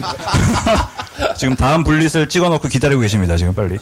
네, 네, 아, 네, 네. 소규모, 소규모, 소규모. 아, 네, 목소리를 내셨습니다. 드디어. 네, 네. 네. 등급 분류 관련해서 네. 아, 네. 불만이 계신 분들이 많아요. 아, 아 등급 분류. 분류를 받지 음. 않으면 모바일 단 출시를 할 수가 없으니까 아, 네. 무조건 받아야 되고 음. 그 기준이 되게 모호해서 막 모호해서 아, 예. 예를 들면 우리 게임은 이런 등급을 받을 게임이 아닌데 뭔가 왜 이렇게 받았는지 막 거기에 대해서 규제가 되게 많다 약간 이런 얘기를 하시더라고요. 음. 그런 부분에 대해서 조금 더 사실은 등급 분류 자체를 뭐 엄청 막 잔인하거나 엄청 뭐 음란하거나 이런 게임에 대해서는 그렇게 해도 되겠지만은 이런 등급을 분류하는 것 자체가 인디게임 만드는 데는 조금 다양한 게임을 만드는 데는 아예 조금 저해되는 요소가 지금은 게임을 출시하기 전에 무조건 받아야 되는 거죠. 네, 등급 네. 분류를 안 받으면은 뭐 어디 올릴 수도 없고 막 어, 그 돈도 들지 않습니까? 예, 어. 그렇, 기 때문에 아예 어떤 개발자분은 한국에는 아예 출시를 안 하시는 분도 계세요. 인디 게임 어. 개발자분 아예 나 그럼 등급분류 받을 거면 내 게임은 출시 안 해. 그냥 음. 미국이랑 외국에만 할래. 이런 분들도 계시거든요. 약간 등급 분류를 조금 더 객관적으로 하든지 아니면 음. 조금 더 완화했으면 좋겠다 이런 생각이 듭니다. 네. 그 제가 사후 규제가 될 수도 있었던 있을 그러니까 것 같은데 음. 우리나라 이제 등급 분류 제도는 이제 법적 규제죠. 그러니까 음. 법에서 반드시 받게 돼 있는 의무화 하고 있는 법적 규제입니다. 아, 그러니까 이제 그 쉽게 말해서 이제 공적 규제에 해당됩니다. 이제 근데 이제 문화 산업 같은 경우에 영화, 비디오물, 게임물은 사전에 사전에 등급 분류를 받게 하는 건데 근데 전세 이제 다른 나라 이제 입법례를 보면 이제 우리나라 같이 공적 규제, 그러니까 국가가 강제하는 등급을 분류해주는 그런 시스템을 채택한 나라도 있고 어, 미국나 뭐 유럽과 같이 이제 물론 유럽 나라도 개별과 약간씩 다르겠지만 어, 자율 시장에서 자율적으로 자 율적으로 하는 경우도 있습니다. 근데 이제 뭐 미국 같은 경우에는 뭐 ESRB라는 시스템이 자율적으로 규칙돼 있고요. 유럽에는 또 유명한 폐기 시스템이 또 있기도 하죠. 근데 이제 제가 제가 생각하기에는 이제 국가가 이렇게 공적으로 규제하는 경우에는 정말 정책적인 의미에서 규제로서 의미가 강하지만 자율적으로 하는 경우는 규제로서 보다는 일종의 이용자에 대한 정보를 제공한다 그럴까요? 정보에 관한 정보를 제공하는 거죠. 이 콘텐츠, 이 정보의 내용적으로는 몇 세 이상의 이용자만 이용할 수 있다는 인포메이션을 전달해 주는 일종의 서비스 개념이 강하다는 생각이에요. 점에서 보면 이제 말씀하신 대로 기존에 했던 규제로서 성격보다는 탈피시키고 그 정보에 관한 정보를 제공해 준다라는 서비스 성격이 좀 강하신 방식으로 다시 한번 제도를 한번 새겨보자는 그런 말씀이 아닐까 싶기도 아, 하고요. 네, 네. 두, 네, 두 번째가 이제 두 번째가 이제 기준의 어떤 객관성, 명확성, 음. 예측 가능성을 좀 더 뭐 기존에 이제 현행 공적 규제를 여전히 유지한다라도 기존의 뭐 객관성, 명확성을 좀 투명성, 뭐 예측 가능성을 좀 제고하는 방식으로 제도를 좀 개선해 달라는 그런 요구인 것 같습니다. 예. 네, 네. 아, 네. 지금 참 어떻게 보면 우리 사회가 너무 우리 시민들을 애기처럼 이제 다루, 다루고 이제 왔다라는 생각이 좀 모르니까 이제 보살펴야 된다 이런 어, 이미지가 상당히 강했던 것 같네요. 이제 듣다 보니까 어, 지금 뭐 한국 지금 오늘 게임 산업 재도약은 가능한가라는 주제에는 사실 지금 한국 게임 산업이 주저앉았다라는 이제 대전제가 깔려 있어요. 그래서 요즘 뭐 이제 외신 같은 데도 보면은 어, 이제 일본 같은 경우 이제 다시 이제 게임 산업이 굉장히 피어나는 것 같고 최근에 뭐 이제 스위치나 뭐 이런 것들 대박 난 거 보면 그리고 이제 미국 같은 경우도 이제 오버워치나 이런 것 하여튼 뭐 잘 되는 게 옛날에는 한국이 이제 게임에 대해서 어떤 장르를 정의하고 이제 새로운 뭐 시장을 열고 이런 리더십이 보이는데 요즘 사실 저 같은 이제 게임 밖에서 보는 사람들 입장에서도 그렇게 많이 떨어진 것 같거든요. 근데 정말 그 이유가 이제 게임 내부에서는 이제 규제 때문이라고 말씀들을 많이 하시지만 정말 그런 건지도 한번 좀 여쭙고 싶어요. 규제 플러스. 네, 그 일단 저 앞에서 네. 뭐 이게 너무 길어지면 안 되겠지만 제가 네. 짧게 좀더 네. 말씀을 드리면 일단 규제라는 부분이 당연히 규제가 필요한 부분 은 규제해야 된다고 네. 생각합니다. 뭐 규제라는 게 잘못됐다라고 생각하지는 않습니다. 근데 네. 문제는 어, 저희가 아무런 문제 없이 잘하고 있는데 규제를 만든다 이런 것이 아니라 음. 어, 문제가 있을 수 있고 그거는 어, 그럼 어떻게 풀어야 되냐 풀어야 되느냐에 대한 부분을 계속 논의하고 그게 일부의 문제라면 그 일부의 문제를 어떻게 커버할 것인가 또 대책을 세우고 그걸 실행하고 이런 게 중요할 텐데 그냥 저희가 느껴진 저희의 규제는 아, 일부의 문제는 결국 니네 산업의 문제이기 때문에 산업 자체가 관리 규제를 받아야 된다라는 그런 것들이 그가 너무 누적돼 있지 않았나 이런 부분이 굉장히 좀 아쉽고요. 뭐 의원님 말씀해 주셨지만 사실 저희가 뭐 좀 일찍 시작했던 기업들이 불과 20여 년밖에 안 됐습니다. 뭐 이렇게 뭐 소통이 이제 부족했다고 생각하고 저희도 그 인정하고 그렇지 않기 위해서 노력을 하고 있는데 그러니까 저희가 사실 산업으로 분리가 한지도 별로 오래 안 된 것 같습니다. 그래서 2000년대 초반에는 게임이라는 게 돈을 버는데 도대체 이 꼬마들은 뭐야? 뭐 이런 아. 인식 수준이었지. 아, 새로운 산업이 생기는구나. 이런 것들이 이제 수출에 크게 기여를 하는구나. 이런 얘기는 전혀 못 들어봤던 것 같습니다. 뭐 그렇죠. 근데 사실 저희도 반성해야 될 부분들은 그냥 재밌어서 만들기 시작했고 그게 어 돈이 벌리기 시작했고 어 어느 시점에는 굉장히 일정 규모 이상 성장을 했고 근데 사실 만들고 서비스한 데만 집중을 했지 사회와 어떻게 소통을 해야 되느냐에 대한 부분에서는 많이 부족했던 것도 사실입니다. 그래서 음. 그간 사실 저희가 좀 노력했으면 지금보다는 좀 나은 환경에서 좀 할 수 있지 않았을까 하는 아쉬움도 있는데요. 뭐 어쨌든 저희가 잘못한 과거는 저희가 인정을 하고 앞으로 사회와 좀 소통을 하면서 저희도 뭐 좀 열심히 자유규제도 이것저것 해보겠다라고 계속 말씀을 드리고 있는데 뭐 당연히 시작적인 시작인 부분에 있어서는 부족한 부분이 있겠지만 사실 그런 부분들이 결국 쌓이고 쌓여서 탄탄해지고 사회와 제대로 소통하는 자유규제를 발전하는 거라고 생각하거든요. 처음에 어 이거는 좀 부족한데 이거 가지고 되겠어라고 보는 인식도 있고 저희도 뭐 그런 얘기도 귀담아 들어야 되겠지만 아무래도 제대로 합리적으로 잘 위해서 시간이 필요하다. 그런 것들이 어떤 아 뭔가 못 믿어보니까 법적으로 일률적으로 통제해야 되는 것보다는 훨씬 더 사회와 소통돼서 긍정적인 부분으로 작용할 것이다라는 부분은 꼭 좀 말씀드리고 싶습니다. 음. 그리고 그 뭐 당연히 이제 규제만이 그 산업 성장 저희가 정말 제대로할 수 있을 것이냐 다시 성장할 수 있을 것이냐 측면에서 그것만 가지고 얘기할 수는 없다고 생각을 합니다. 뭐 여러 가지 요소 부분이 있는데 어 기본적으로 그 기업들이 사실은 뭔가 계속 투자가 이루어져야만 뭔가 또 새로운 것들도 만들어지고 그걸로 새로운 시장도 창출되고 이러는 선순환 구조가 된다고 생각하는데 어, 좀, 뭐 규제도 큰 부분 차지하가지고, 차지하고 있지만 좀 그런 또 투자라는 부분에 있어서. 투자. 예, 굉장히, 일단 저희 산업 자체 내에서의 투자도 주춤한 게 사실이고요. 예, 그리고 어떤 저희도 이 스타트업이라는 게 굉장히 중요한 의미를 갖는 산업인데 어떤 스타트업 기업들이 투자를 받고 그걸 가지고 뭔가 도전하고 이런 것들도 이게 뭔가 어 모바일이 새로운 블루오션이야라고 딱 했을 때 굉장히 많은 기업들 투자를 받고 그걸 바탕으로 해서 굉장히 많은 프로젝트들을 진행했었는데 어 갑자기 성공률이 떨어졌네 음. 이러는 순간부터 사실은 그런 투자를 받기 굉장히 어려워지셨습니다. 그래서 그런 것들이 저희 뭐 제 주변에도 게임 기업에서 근무를 하시다가 스타트업으로 전환하셔가지고 새롭게 이제 창업하셔가지고 도전하신 분들이 꽤 많이 계시는데 그런 부분들이 그 뭔가 미래에 도전하는 데 있어서 굉장히 좀 장벽으로 좀 작용을 하는 것 같습니다. 그래서 어, 그런 부분들, 뭐 저희 산업 자체 내부적인 노력도 많이 필요하겠지만 그런 부분들을 또 어떻게 풀어나갈 것이냐. 결국 제도약이라고 하는 부분은 저는 가장 중요한 부분은 얼마나 뭐 저희 다나리 스튜디오도 계시지만 다나리 스튜디오도 계시지만 그 새로운 시도들을 얼마나 많이 할 수 있을 것이냐라는 부분. 그것들이, 그런 것들이 뭐 많은 실패도 있겠지만 결국은 그런 것도 쌓이고 쌓여가지고 새로운 시장도 만들고 글로벌 시장에서도 성, 어, 성공할 수 있고 이런 선순환 구조가 된다고 생각을 하는데 지금은 사실 뭐 그런 말씀들을 하세요. 뭐 이렇게 너무 장르가 한국에서 이제 뻔하다. 뭐, 뭐가 된다 그러면 그것만 만든다. 뭐 요즘 뭐 RPG가 이제 모바일 쪽에서 굉장히 대세라고 하는데 이제 뭐 대부분 이제 RPG밖에 안 나온다. 또 RPG의 스타일도 굉장히 비슷한 것들만 나온다 이런 얘기도 많이 하시는데 사실 이제 기업들 입장에서 보면은 사실 어, 참신하지만 사람들에게 이게 긍정적인 반응을 얻을 것이라는 조건보다 그래도 사람들이 이거에 서 익숙하게 반응한다.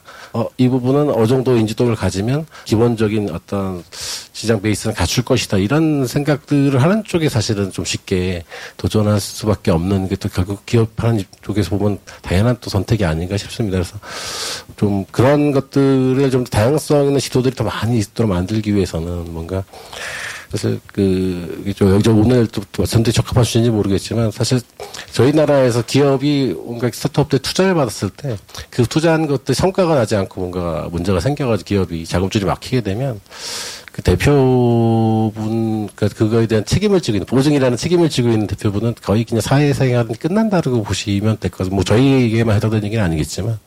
그 자꾸 실패도 다시 실패를 걸음 삼아서 뭔가 다시 도전할 수 있는 그런 환경. 충분히 아 내가 책임질 분 책임져야 되지만 그래도 새롭게 또 투자도 받고 도전할 수 있는 그런 선순환 구조가 돼야 되는데 이게 한 번에서 안 되면 끝이다라는 거는 게 굉장히 결국은 안전하게 갖고 가려고 음. 하는 그런 현실이 되지 않나 이런 생각을 하게 됩니다. 네.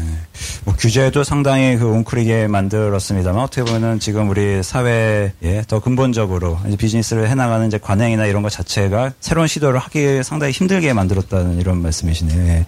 나누리 스튜디오도 지금 제가 그 나누리 스튜디오를 검색을 해보니까 그 검색 바로 밑에 이제 외주 합니다. 막 이런 얘기들이 많이 아, 나와 네. 나와요. 그래서 외주로 사실 이제 그동안 많이 좀 버티셨던 것 같은 그런 역사를 저희가 이제 검색을 통해서 알 수가 있었는데 네, 바로 뜨더라고요. 그래서 예, 연락처와 함께. 예.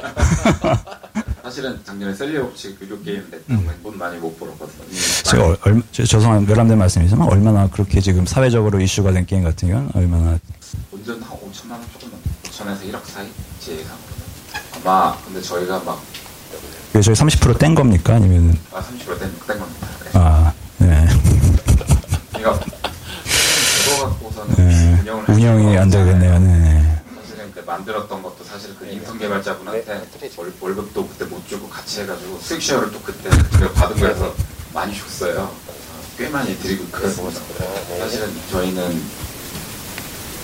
게임으로 돈을 벌어본 적이 없어서 어떻게 보면은 솔직한 말로 게임으로 돈 번 게 저희는 없어서 사실은 여기서 막 말하는 게 조금 그래요. 사실은 안 망한 게 신기할 정도로 초반에 그 안산에 아, 그 중진공에서 맨 처음에 저희가 투자 받은 이후로 추가 투자를 받은 적은 없어요. 그래서 그거 끝나고 나서 어 그때가 한 3년 차쯤 됐을 때 그때 우리 이거 접을까 계속 할까 이거 결정할 때 있었는데 그때 직원분들이 어 그러면 우리는 월급 줄여도 되니까 뭐 새로운 거 만들만 하면 된다 약간 그래서 약간 그러면 우리가 버티려면은 어 외주를 하면서 버티면서 우리 게임 만들자 해가지고 나가시겠거든요.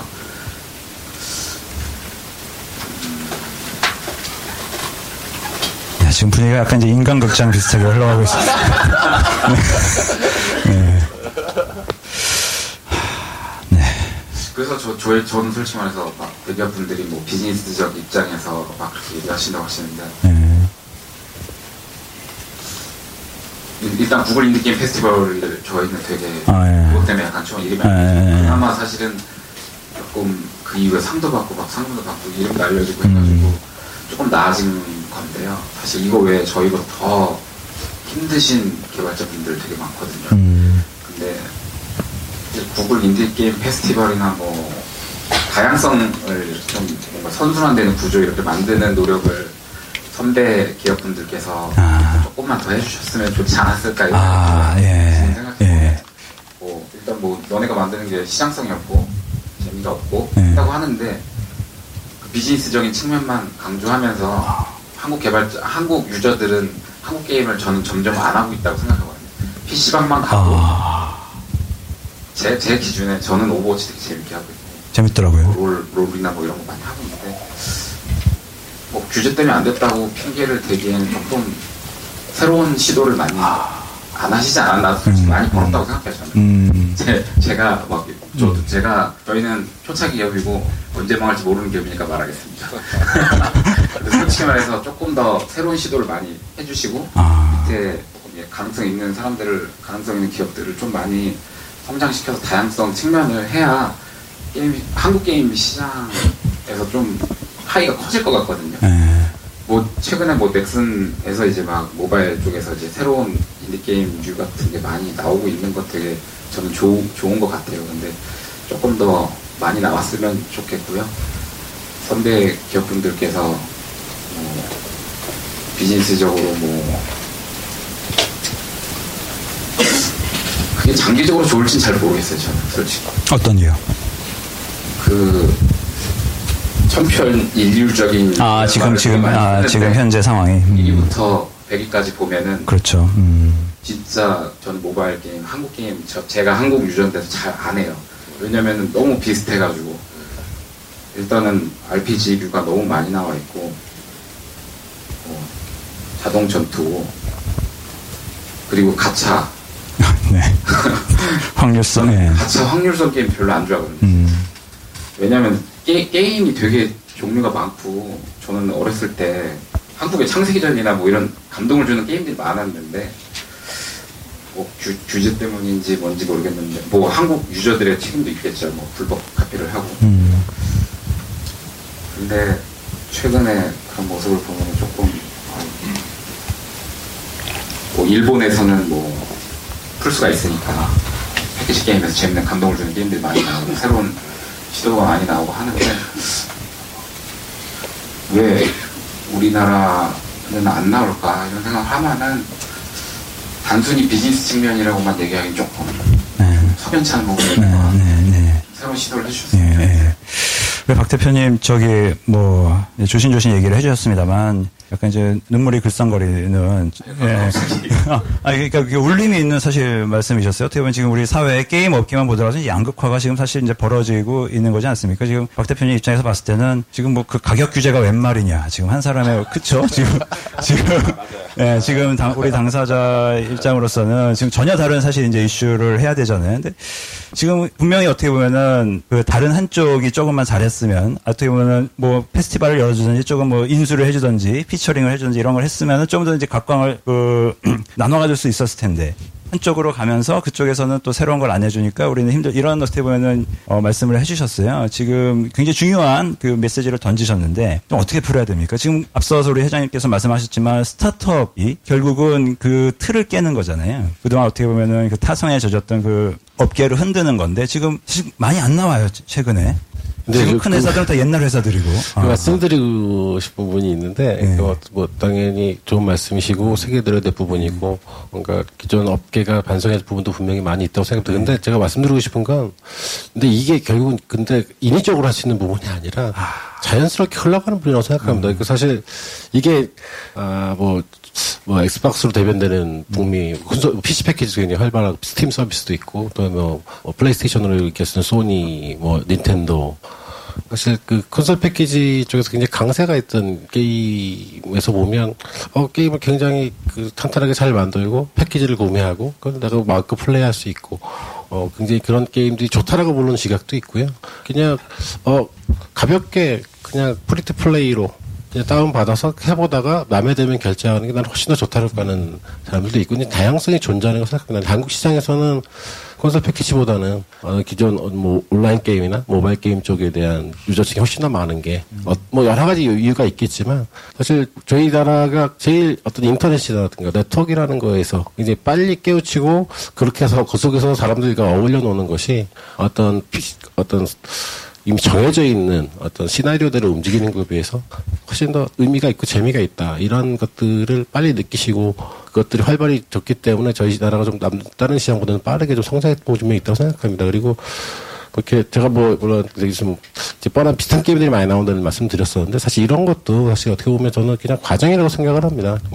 그냥 뭐 게임 잘 안 한다고 말씀했었는데 안 하는 분들이 많아지면 자연스럽게 또 다른 걸 하게 됩니다. 예, 그걸 안 하는데 그래도 이거 해야지 하고 수 있는 사람들은 아마 없지 않을까 싶고요. 사실 요즘 한국 시장은 이게 또 아이러니하게 또 중국 시장의 영향을 되게 많이 해봤습니다. 중국에서 어떤 게임들이 되느냐, 중국에서 어떤 비즈니스 모델들이 되느냐. 사실 그런 부분들을 또 많이 또 저희가 참고하면서 많은 것도 이루어진다고 생각하는데 실제로 뭐 중국 게임들 한국 시장에서 꽤 의미 있는 성공을 거두기도 하고요.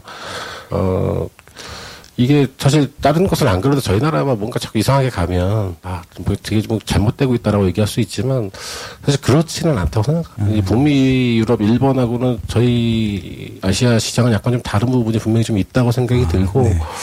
그러면 어떻게 성장을 해야 될까요? 지금 더 파일을 넓혀야 되지 않나요? 지금 일단 이제 저는 그 그래서 사실 또 규제 얘기로 도 돌아갈 수밖에 음. 없는데 이게 당연히 스타트업 입장에서 보면 투자를 어떻게 하면 원활히 받을 수 있느냐는 부분이 가장 좀 중요한 부분이라고 생각합니다. 그냥 야 돈의 날 가능성이 높지만 그래도 니네가 좀 투자를 좀 해라라고 했는데 그걸 투자할 곳은 없다고 생각이 들거든요. 음. 그 어, 리스크는 있는데 그래서 가능성이 있어라고 보는 시각들이 많을 때 사실 투자 버자가 활발히 이루어진다 생각하는데 어, 확률이 너무 낮아라고 생각하는 순간 투자 쪽에서 보면 굉장히 좀 주춤거리게 되는 것 같습니다. 이게 뭐 사실 이게 또 벌써 좀 과거 얘기가 돼버렸는데 초창기 한창 그 개별적으로 VC라는 쪽에서 투자가 활발히 이루어지다가 어느 시점 가니까 그런 얘기가 돌더라고요. 이것도 벌써 지난 얘기가 돼버렸는데 아 혼자 들어가기엔 조금 리스키하니까 대충 조금씩 나눠가지고 몇 개 묶어가지고 음. 좀 리스크를 좀 분산하자 이런 식의 투자가 사실 벌써 몇 년 전 얘기입니다. 근데 지금은 그런 그 지도조차도 굉장히 희박하게 드물어져 버리는 아마 제가 모르긴 몰라도 그 싸, 저희 산업 내부에서 조성되는 펀드들 여러 가지 뭐 그런 쪽에서나 그래도 그나마 좀 투자가 이루어지지 그 밖으로 벗어나서의 그 투자들은 거의 지금은 어렵지 않나라 이렇게 좀 보여지는 것 같고요.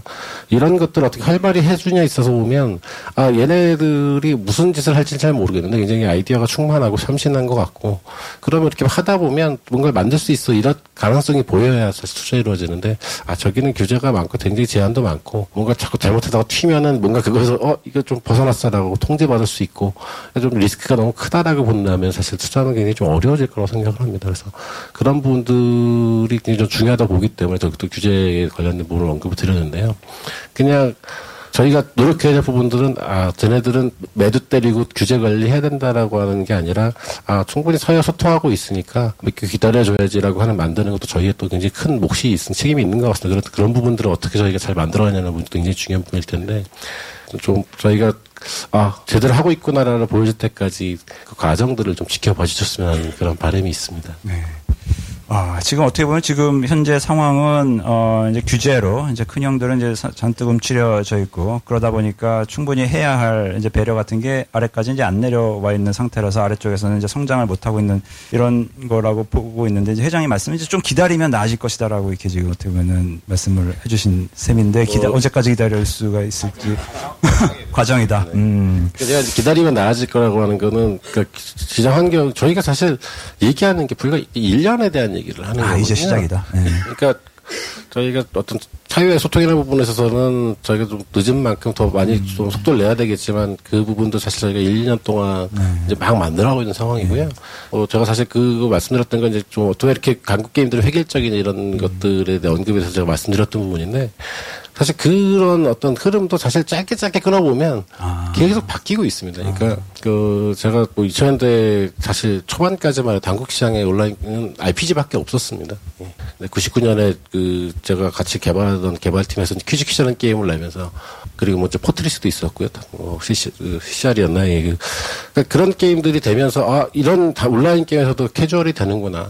뭐 이런 것들 시장을 만들어주는구나라는 것도 새롭게 만들었어요. 근데 그때는 사실 없는데 뭘 만드는 세상이었습니다. 지금은 사실은 보면 사람들이 어 이런 장르라는 게 있구나라고 생각할 만한 것들이 나오긴 좀 쉽지 않아. 굉장히 많은 아이디어들이 이미 굉장히 사람 속에 많이 녹아들어 있어서 물론 그래도 결국은 또 새로운 아이디어들이 또 새로운 걸 만들 거라고 생각은 들지만 어, 그냥 이런 것도 계속 저는 돌고 도는 거기 때문에 음. 한국 게임 산업 그냥 계속 뭔가 자꾸 뭉개고 울거먹고 뭐 이렇게 가면 안 되는데 당연히 저희 내부적으로도 사실 굉장히 많은 고민을 여전히 또 많은 시도들을 하고 음. 계시고요.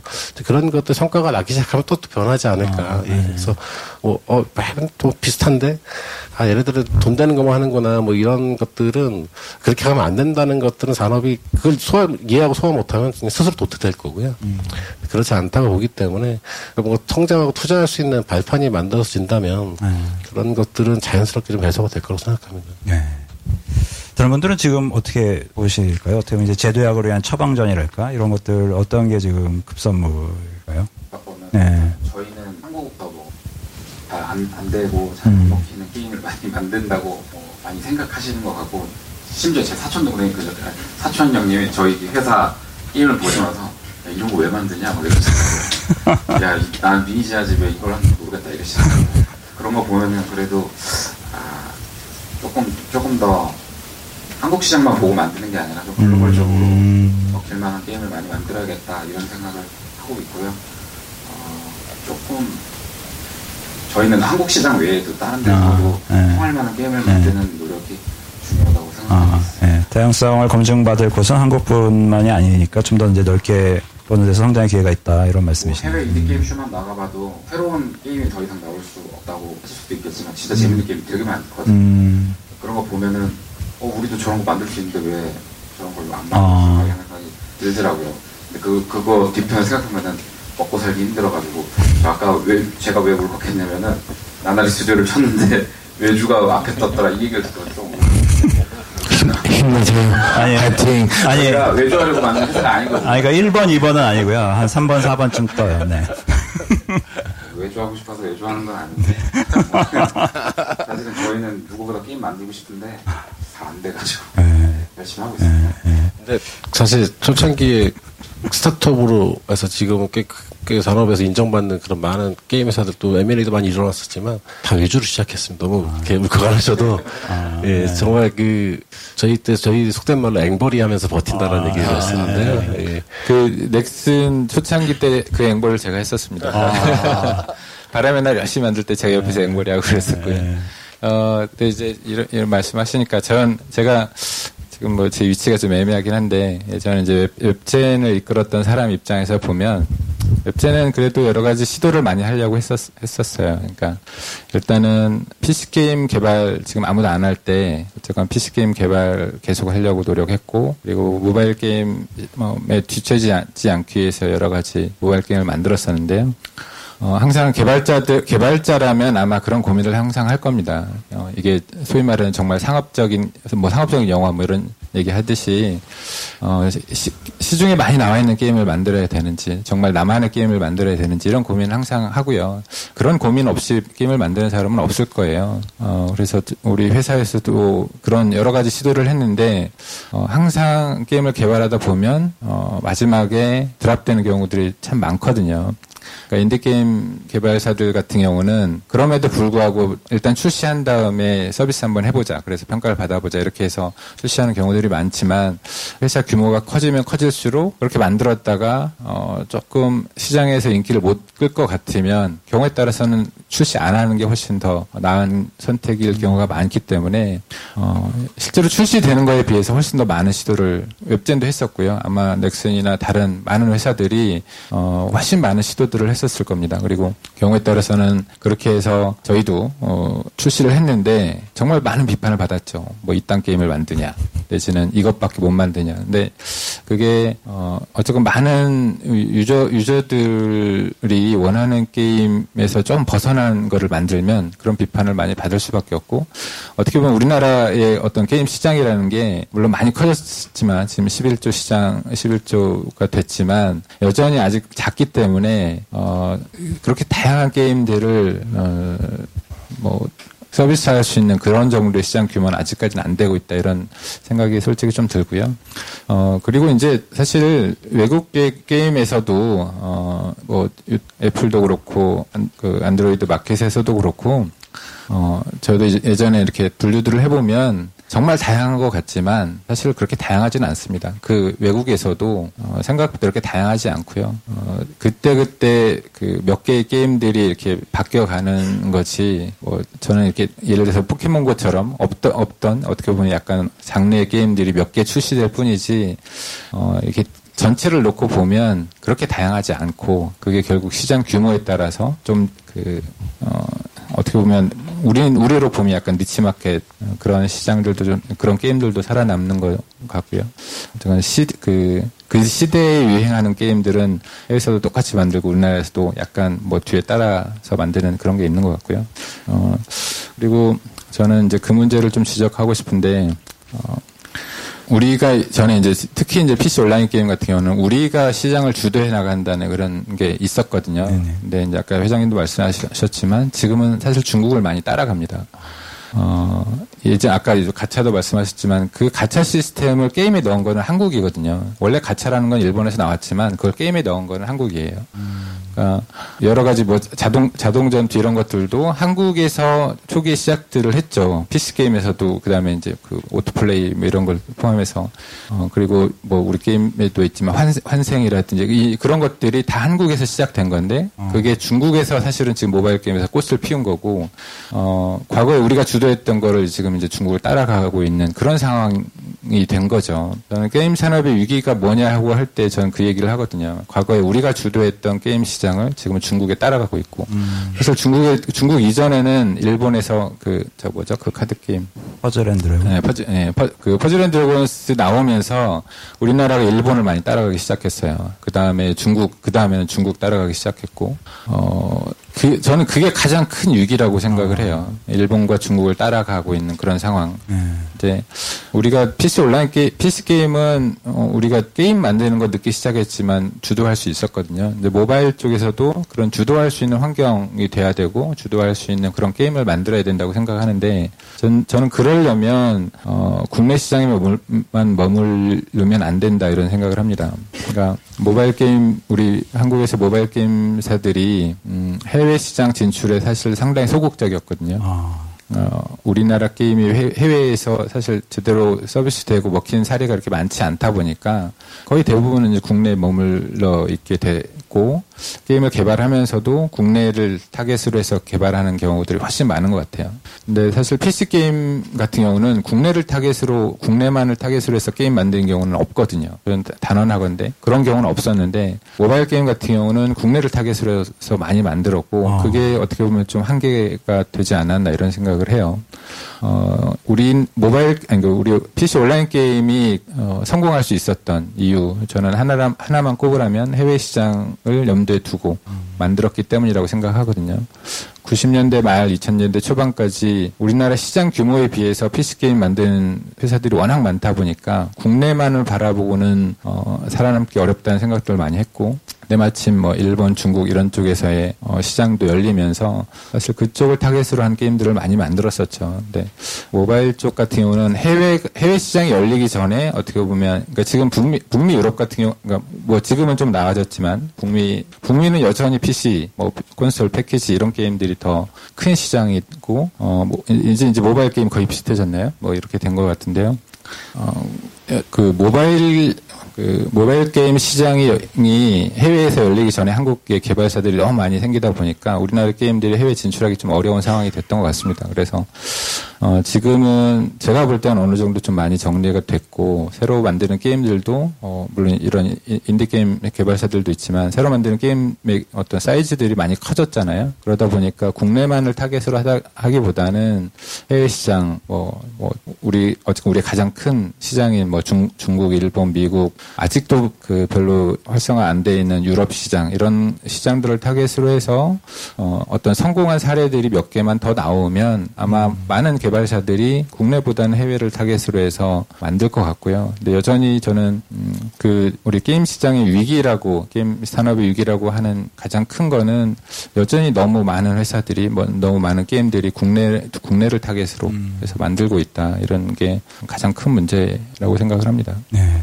좀 이제 어, 우리 의원님하고 이제 박 대표님이 하신 말씀이 어떻게 보면 이제 좀 약간 일, 맥상통하는 부분이 있어요. 지금 어, 예전에 우리 한국의 게임이 가지고 있었 있었던 그 카테고리를 새로 만드는 그런 이제 기개라든지 이제 패기가 사라지다 보니까 어떻게 큰 이 성장 엔진을 돌리기에 이제 스파크가 안 터지는 거잖아요. 그러다 보니까 이게 자연스럽게 이제 움츠리게 되고 그 피해를 사실 이제 작은 쪽에서부터 받고 있는 이런 느낌이 들어요. 사실 이거를 사실 재가동하기 위해서는 조금 더 아까 우리 회장님께서 말씀하신 선순환이 일어나야 되는데 이 선순환을 일어나게 하는 여러 가지 계기 중에 하나가 사실 더 많은 사람들이 게임을 좋아하고 사용자로서 좋아하고 또 게임을 만들고 싶어서 뛰어 들어와야 되잖아요. 현재 마지막 제가 드린 점에 약간 이제 민감할 수도 있는데 최근 언론에서 많이 보도되고 있는 게 게임의 그 노동이 아 좀 뭐 그렇다 이런 얘기가 사실 많이 나와요. 근데 이게 지금 저는 모르겠어요. 저는 이제 게임 밖에 있는 사람이니까 실제로 문제가 되는 건지 아니면 이제 일부의 문제인지 이런 것들도 많이 좀 궁금하실 것 같아요. 게임 업계에 들어올 만하죠. 그래도.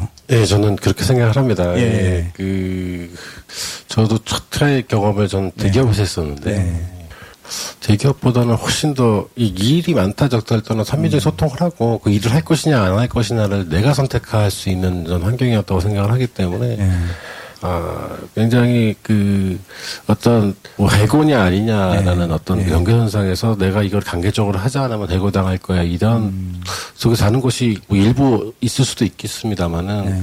어, 저는 그 어떤 산업보다도 어떤 충분히 산업보다도. 예, 저희 자기 의견을 피력하고 자기 선택에 따라서 결정할 수 있고 아. 또 사실 저희 사람은 물론 지금은 사실 상대적으로 아까도 말씀드렸지만 스타트업에서의 도전이 굉장히 좀 주춤거리고 있는 굉장히 가서 제 주변 분들도 굉장히 어려워하고 계신 이런 환경이긴 하지만 여전히 또 아, 뭔가 내 의지가 있다 뭔가 또 이게 그 전제 조직에서 뭔가 해결이 안 된다면 나가서 내가 한번 해보겠다고 하는 분들이 계속 나오고 있는 산업이고요. 아. 예. 아, 저는 충분히 도전할 만한 시장을 생각합니다. 그 죄송하지만 제가 아까 말씀드리려다가 못 드린 부분 한 가지 네. 있어가지고 말씀드리고 싶은데, 아, 뭐, 일본만 해도 사실은 어떤 콘솔이나 어떤 아케이드 게임 같은 걸로 저희보다 수십 년 앞서 있는 시장이었고요. 뭐, 북미 유럽은 말할 것도 없고, 굉장히 잔업으로 인정을 받고 있고, 그런 부분들을 자율적으로 뭔가 사회가 사회와 소통하면서 뭔가 여러 가지 이슈가 있으면 풀어나가는 그런 그림들이 자연스러운 곳이라고 생각을 합니다. 근데 저희 나라가 좀 비슷한 환경이 전 중국이라고 생각하는데 없던 시장이 온라인을 통해서 만들어졌고 사실 어떤 규제라는 부분도 중국 시장이 훨씬 더 어, 빨리 저희 나라보다 이루어졌었습니다. 뭐 셧다운제도 중국에서 굉장히 이전도 초반에 빨리 진행을 했었고요. 아. 저희 입장에서 그때는 저희 정말 뭣도 모를 때로 되게 황당했어. 아니 이런 걸 우리 아, 공산당 무섭네. 음. 야 쟤는 그냥 가서 마음에 안 들면 저렇게 바로 강제적으로 통제를 하는구나. 아 우리나라에서 하니까 천만 다행이다 이런 생각을 했었는데 중국 지금 보시면은 뭐 사실 지금 뭐 확률형 아이템에 대한 얘기도 중국에서도 규제한다 뭐 이런 얘기를 하는데 사실 우리나라에서 논의되는 거에 비해서 훨씬 더 저희 자율 규제에 가깝습니다. 그리고 어 중국이 저는 어떻게 보면 되게 부럽다는 생각이 드는데 중국 쪽의 정부는 뭔가 해서 어 이거 실효성이 굉장히 낮네. 아 이거 문제가 일부 있지만 산업 드라이버에 육성해야 되는 게 더 맞겠네라고 하면 바로바로 그게 지정이 됩니다. 어. 근데 그런 것도 결국은 이제는 아 이제 우리가 중국 시장 단순히 유저가 많이 있는 내, 어떤 게임 시장으로서 중국 시장이 아니라 중국의 게임 산업에 우리가 뭔가 눈치를 봐야 되고 구경해 거기서 뭔가 어떻게 되는지 열심히 모니터링해야 되고 이런 상황이 된 부분들이 결국은 그런 것들 얼마나 정부가 전향적으로 드라이브를 했느냐 중국에서는 굉장히 육성 중점 육성 산업으로 치고 굉장히 강하게 드라이브를 했거든요. 그런 결과가 Tencent를 비롯해서 어. 글로벌 탑 10에 들어가는 게임들이 이미 두 개가 돼 있고 그 위에 에도 굉장히 경력, 강력한 경쟁력을 가지고 있는. 그러니까 어떤 분들은 중국의 내수 시장만이 워낙 크니까 그걸 가지고 얘기를 하시는데 결국 저는 그런 어떤 산업 기조가 결국은 또 투자를 활발하게 하고 그 투자 속에서 결국 강력한 기업들이 나온다고 생각을 합니다. 그래서 그런 것들이 정말 제도화하기 위해서 아니 규제가 뭐별 다는 아니잖아 라고 하시는 것 당연히 맞는 말씀이지만 결코 간과할 수 없는 굉장히 중요한 포인트라는 말씀 드리고 싶었고요. 음. 그 죄송합니다. 제가 원래 얘기해도 이걸 말씀드리려다 보니까 앞에 걸 까먹었었죠. 원래 물어봤던 질문. 노동. 제가, 아, 제가 노동이. 네, 네. 그 노동 강도의 문제는 사실 지금 이제 최근에 문제가 됐던 회사는 그 전부터 계속 문제가 됐었죠. 업계에서는 뭐다다 아는 얘기였고, 근데 잘 아시다시피 음 이제 게임을 만드는 기간이 예전에는 정말 뭐 한 몇 명에서 3개월 만들면 모 바일 게임의 경우에 그렇게 할 수 있었지만 요즘 3개월 만에 게임 만드는 회사는 없잖아요. 그러니까 3개월 정도면 정말 뭐 소위 말해서 크런치 모드로 들어가서 어 그렇게 막날 새면서 할 수도 있겠죠. 사실 그것도 무리 부담스럽긴 하지만요. 어, 근데 요즘은 뭐 최소 6개월, 1년, 뭐 2년, 3년 이렇게 모바일 게임들도 그렇게 만드는 시대가 돼버려서 그런, 그런 식으로 할 수는 없는 세상이 됐습니다. 근데, 어, 여전히 그런 예전 과거의 모드, 과거의 개발 방식대로 하고 있는 어, 사람 결국 저는 사람의 문제라고 아, 생각하고 문제다. 팀의 문제라고 음. 생각하는데 그런 팀들이 있, 고요 뭐, 네 최근에 그 문제가 불거졌을 때 저는 좀 아쉬웠던 게 어, 그게 어, 그렇지 않은 회사, 제가 알고 있기는 그렇지 않은 회사들이 훨씬 더 많거든요. 음. 특히 큰 회사들 같은 경우는 정말 뭐, 니들이 공무원이냐라는 소리를 들을 정도로 되게 어떻게 보면 훨씬 더, 요즘 공무원들 되게 예전, 그, 일, 일 빡세게 많이 하는데. 근데 되게 어떻게 보면 편한, 편한 상황에서 일하고 있는 회사들도 제가 알고 있기는 훨씬 더 많아요. 아. 물론 작은 회사일수록 더 힘든 생활을 할, 할 겁니다. 근데 그건 어쩔 수 없는 것 같고. 그래서 그런 현상이 그런데 거기에 대해서 어, 저는 우리 업, 업계의 목소리가 좀 더 있어야 되지 않았을까. 아, 아, 네. 어, 대부분의 회사는 그렇지 않다라는 메시지를 전 줬어야 된다고 생각하거든요. 그러네요. 네, 네. 그렇지 못해서 모든 게임 회사들이 다 그런 것처럼 인식들을 좀 많이 하고 있고 네. 어, 외부에서는요. 근데 업계 내부에서는 알죠. 어떤 어떤 어떤 회사 그리고 이제 어떤 회사에서의 무, 어떤 팀에 음. 문제가 있다라는 거는 그 상당히 많이 아실 거예요. 이제 어, 그래서 아까도 말씀드렸던 어떤 우리의 목소리를 내는 업계의 목소리를 내는 것들을 주저하지 않았으면 좋겠고요. 네. 갑자기 그 얼굴 뵈니까 생각나서 어, 여기가 이제 뭐 게임 산업의 얘기지만 저는 그 셧다운제의 어떤 원제, 원제랄까요? 어떤 근본을 거슬러 올라가면 인터넷 실명제가 있다고 생각하거든요. 뭐 어, 인터넷을 쓰고 있는 사람, 게임을 쓰고 있는 사람을 미 어, 누구인가를 추적하고 이 사람의 행동을 규제하려고 하는 그 근본이 저는 인터넷 실명제가 있다고 생각을 하는데 어, 게임 산업 협회, 그러니까 게임 산업뿐만이 아니고 뭐 인터넷 기업 협회나 어떤 그 다른 소위 인터넷 비즈니스를 하는 모든 회사들이 저는 인터넷 실명제를 개선하기 위한 노력들 좀 같이 좀 해줘야 된다고 생각을 해요. 어, 우리 우리 스스로 게임 그 만들고 서비스하는 사람 스스로도 어, 인터넷에서 이, 이 어, 유저를 유, 유저의 이제 유저가 누구이고 누구, 추적할 수 있다라는 생각들을 하고 계시는데 사실 세계 어느 나라 그런 생각을 하고 있는 나라가 별로 없거든요. 사실 뭐 피하려고 하면 얼마든지 피할 수 있고, 어, 근데 이제 우리나라는 그렇게 그게 가능하다고 생각하고 있고, 입법자, 입법하시는 분들이나 정부나 이런 이제 규제 기관에서는 그런 생각들을 당연히 하거든요. 근데 저는 그, 그 편견부터 깨야 되는데, 그 전 시작이 인터넷 실명제였다고 생각하거든요. 그래서 그거를 깨기 위한 노력도 저는 어떤 규, 우리 아까는 게임 산업에 대한 규제만 얘기했지만 그 그걸 깨기 위한 노력도 정말 꼭 필요하다 네, 그런 말씀 좀 드리고 싶습니다. 네. 시간이 다 돼서 제가 마지막으로 네네. 한 말씀만 더 드리고 싶은데요. 오늘은 이제 그 규제 문제가 핵심적인 이제 아젠다였는데 그 저는 이제 현재 어떤 게임 산업의 위기 어, 극복, 제도학을 위해서는 저는 시장 영역과 정부 영역 간의 관계 설정을 좀 다시 한번 고민할 필요가 있다. 소위 말하는 가버넌스 개념 있지 않습니까? 지금 이제 문 대통령께서는 여야 간의 협치, 가버넌스만 말씀하시는데 저는 정부 영역과 시장 영역 간의 가버넌스도 좀 근본적으로 고민할 필요가 있다. 그러니까 지금까지 이제 수식적 그런 이제 구조가 아니라 대등한 평등한 대등한 관계에서 한번 이제 그런 이제 여러 가지 문제라도 같이 고민하는 그런 이제 좀 관계 재설정이 좀 필요하지 않을까. 그래야지만 저는 어, 현재 위기 제도약이 가능하다는 생각을 하고 있습니다. 예. 아, 네, 감사합니다. 어, 시간이 어느덧 다 되는데 그래도 혹시 여러분들 또 질문을 준비해 오신 분이 계실까 생각 걱정이 돼서 어, 네, 한 분만 네, 제가 받도록 하겠습니다. 네. 아, 네, 두 분까지 네, 특별히 보시죠. 안녕하십니까. 저는 이제 온오프믹스에서 외부 이제 등록을 하게 돼서 참가하게 된 게임 유저이긴 한데요. 그 게임 산업협회 회장님께 여쭤보고 싶은 질문이 있습니다. 지금 이제 한국 게임 산업이 이제 재도약이 가능한가라고 했을 때 그리시고 계시는 이미지가 있을 거 아니야. 한국 게임 산업의 뭐 청사진 발전 방향 그런 어떤 이미지를 그리고 있을 때 그게 어떤 식으로 이제 그 지금은 이제 과정을 지켜봐 달라고 말씀하셨지만 어떤 식의 이미지가 될 건지 좀 궁금합니다. 그래서 과연 게임 산업 자체가 그 저희 유저들 사람들이 희망을 가지고 더 응원을 해도 되는 건지 아니면 정말이지 정부한테 더 규제해달라고 더 아니면 저희들이 적극적으로 나서야 되는 상황인지 이런 것들 한번 여쭤보고 싶어요.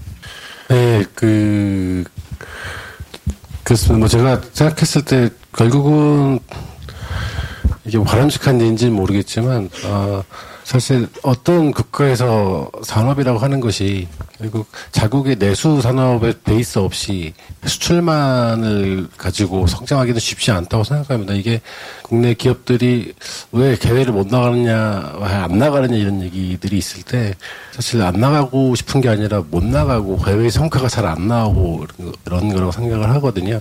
아, 과거 이제 온라인 게임 같은 경우에도 궁극적으로 가능성을 본 상태에서 사실 모바일 플랫폼이 빠르게 성장하면서 북미 유럽에서는 크게 성과 를 별로 못 냈다고 생각을 하는데 아시아권에서는 굉장히 뭐 꽤 의미 있는 성과 그리고 그 의미 있는 성과를 바탕으로 아직도 국내 게임 산업이 굉장히 수출에서 효자 기업이다. 문화 콘텐츠에서 50% 이상의 비중 차지하고 있는 수출 효자 산업이다는 얘기를 할 수 있는 거라고 생각이 드는데요. 어, 결국은 저희가 없는 시장을 만들 때는 좀 그래도 수학에 갔지만 어, 이제 뭐 글로벌 기업들도 이제 이런 온라인을 베이스로 해서 결국 모바일로 넘어오고 아 이 어떤 뭐 유무선 네트워크라는 걸 통해 가지고 게임을 풀어 나가는 것이 굉장히 향후 미래 중요한 부분이라는 걸 이제 모르는 기업이 없습니다. 예. 처음에 저희가 해외 기업들 봤을 때는 아 너네 되게 신기하다. 어 너네한테 배울 게 많은 것 같아. 우리 친하게들은 얘기 되게 많이 들었었는데 사실은 이제 이제 저희가 이제 그래야 되는 상황이라고 생각이 들고요. 어, 청사진은 사실 제가 생각하는 것 같습니다. 결국은 어 제가 제 주변에 많은 분들에게 야, 일단 버텨라. 버티는 게 남는 거다. 자꾸 올인하지 마라. 한 방에 뭔가 결과를 보려고 그러면 뒷감당하지 못한다. 어, 일단 버티는 자가 승자니까 잘 버텨라는 얘기를 많이 하는데 그게 아무것도 하지 말고 버텨라는 게 아니라 자기 수준에 맞는 소화신 그림을 그리면서 자꾸 여러 가지 지도들을 하면서 풀어 나가야 된다라는 제 생각이고요. 어 결국은 뭐 말씀하시는데 아, 이 저분께서 이렇게 질문 주셔서 감사드리고 관심 가지 가 주신 분들이 관심을 안 가져준다라거나 굉장히 부정적으로 본다는 이런 것들은 산업에 있어서 굉장히 치명적이라고 생각을 하고요. 근데 저는 이렇게 비난해 주시는 건 사실 굉장히 긍정적이라고 생각합니다. 뭔가 소통하고자 하는 거고, 어, 그러니까 뭔가 다른 생각이 있으시다는 거고, 이런 것들은 바꿨으면 한다라는 거고, 그런 것들 을 얼마나 귀 기울이면서 저희가 풀어나가느냐는 게 중요한 부분이고, 어, 저희가 그런 것들을 해냈을 때 결국은 글로벌 경쟁에서도 저희가 승부 해외 기업들하고 승부할 수 있는 그런 상황을 만들어낼 수 있지 않을까 생각을 합니다. 뭐 사실 제가 생각해도 굉장히 좀 아쉽다는 부분들이 분명히 존재하고요. 근데 저희 기업들이 그걸 안 하고 있는 건 절대 아니다. 꼭 이해해 주셨으면 좋겠어요. 저희가 아, 분명히 그 기대해 주시는 것만큼 그리고 또 지원해 주시는 것만큼 또 뭔가 결과물들을 낼 거고 제가 가장 바라는 부분들은 뭐 지금 게임사들도 굉장히 잘 됐으면 좋겠고요. 그리고 정말 그 저희 나라에서도 사실 이제는 좀 드문 일이 저희 산업뿐만 아니라 좀 다른 쪽에서도 좀 드문 일이 됐는데 뭐 몇 년에 아니면 거의 10년에 한 번씩 새로운 산업 게임 산업 아, 게임 어떤 인터넷 기업들 같은 경우 새로운 기업들이 IT 기업들이 겨우 이제 시장에서 부각되는 게 나오는 것 같습니다. 좀 저희는 좀 다른 곳에 비해서 적 다는 생각이 들고요. 새로운 기업들이 좀 나와서 기존의 어떤 선도 기업들하고 같이 충분히 경쟁할 수 있는 그런 기업들이 계속 끊임없이 나와주는 게 결국 저희 산업이 성장하는 길이 아닐까 생각을 합니다.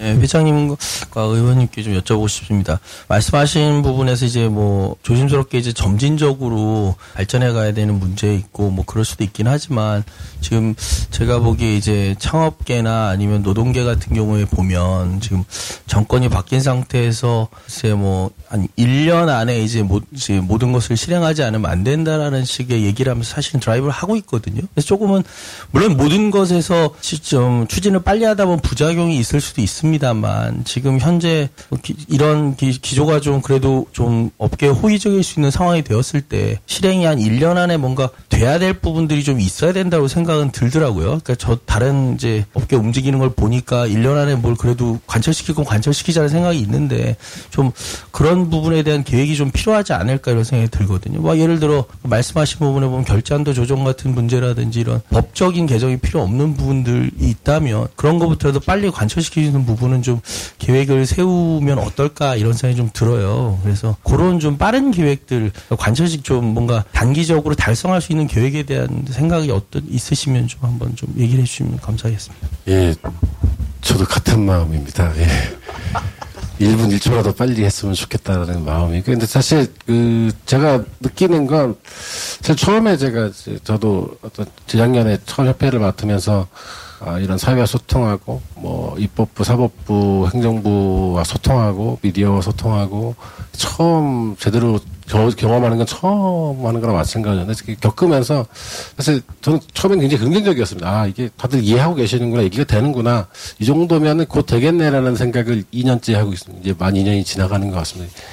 이게 말씀하시는 거와 실질적으로 그게 변하는 거는 굉장히 다르다. 그리고 저하고 분명히 어제 이렇게 얘기하셨는데 오늘은 다른 얘기를 하시는구나. 이런, 예.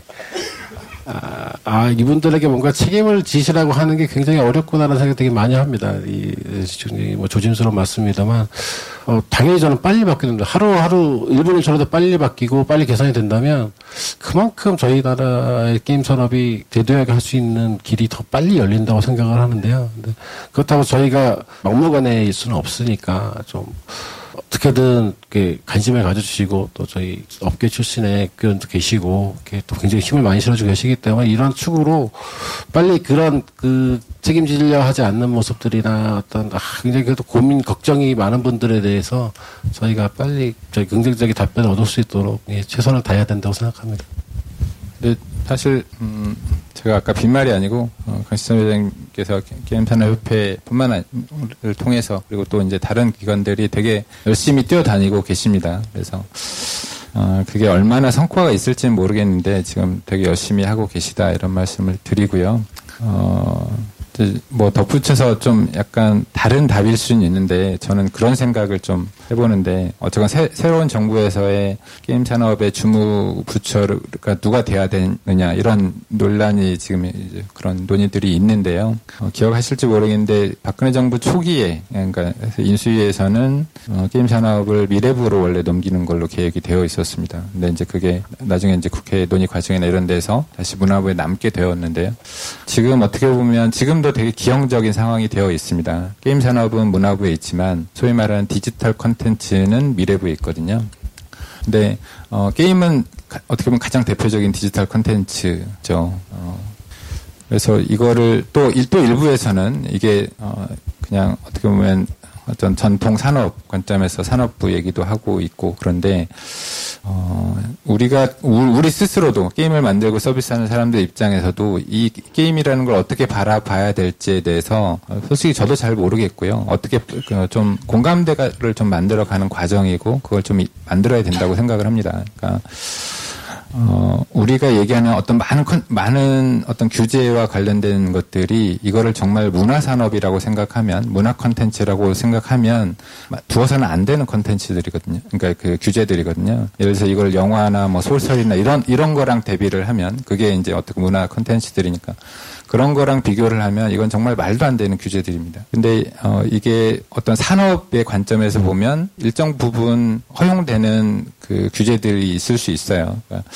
근데 아직 우리 정부나 우리 그 어, 규제 기관에서 또 그리고 어떻게 보면 우리 스스로도 이 게임 산업이라는 걸 바라 어떻게 바라봐야 될지에 대해서 어, 아직은 좀 공감대가 없는 것 같다 이런 생각을 좀 들고 그거를 저는 앞으로 만들어 가야 된다. 저는 저는 여전히 이게 어, 문화, 이 문화 컨텐츠로서 문화 산업 제가 어디 가서도 항상 영화랑 비교를 많이 하는데요.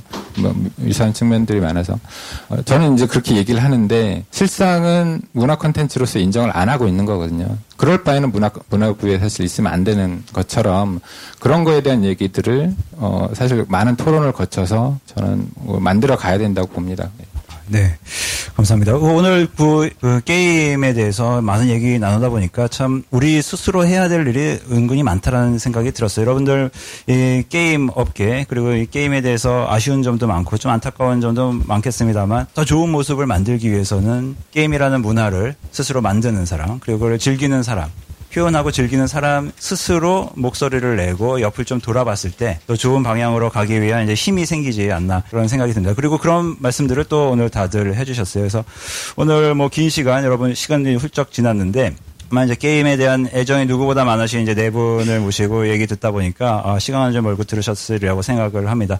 어, 오늘 어, 대한민국의 게임 발전 네, 그럼요. 네, 너무 당연한 네, 말씀을 해서 웃음으로 마무리해 주셨는데 오늘 그 자리해 주신 네 분께 여러분 큰 박수 부탁드립니다. 네, 감사합니다. 네.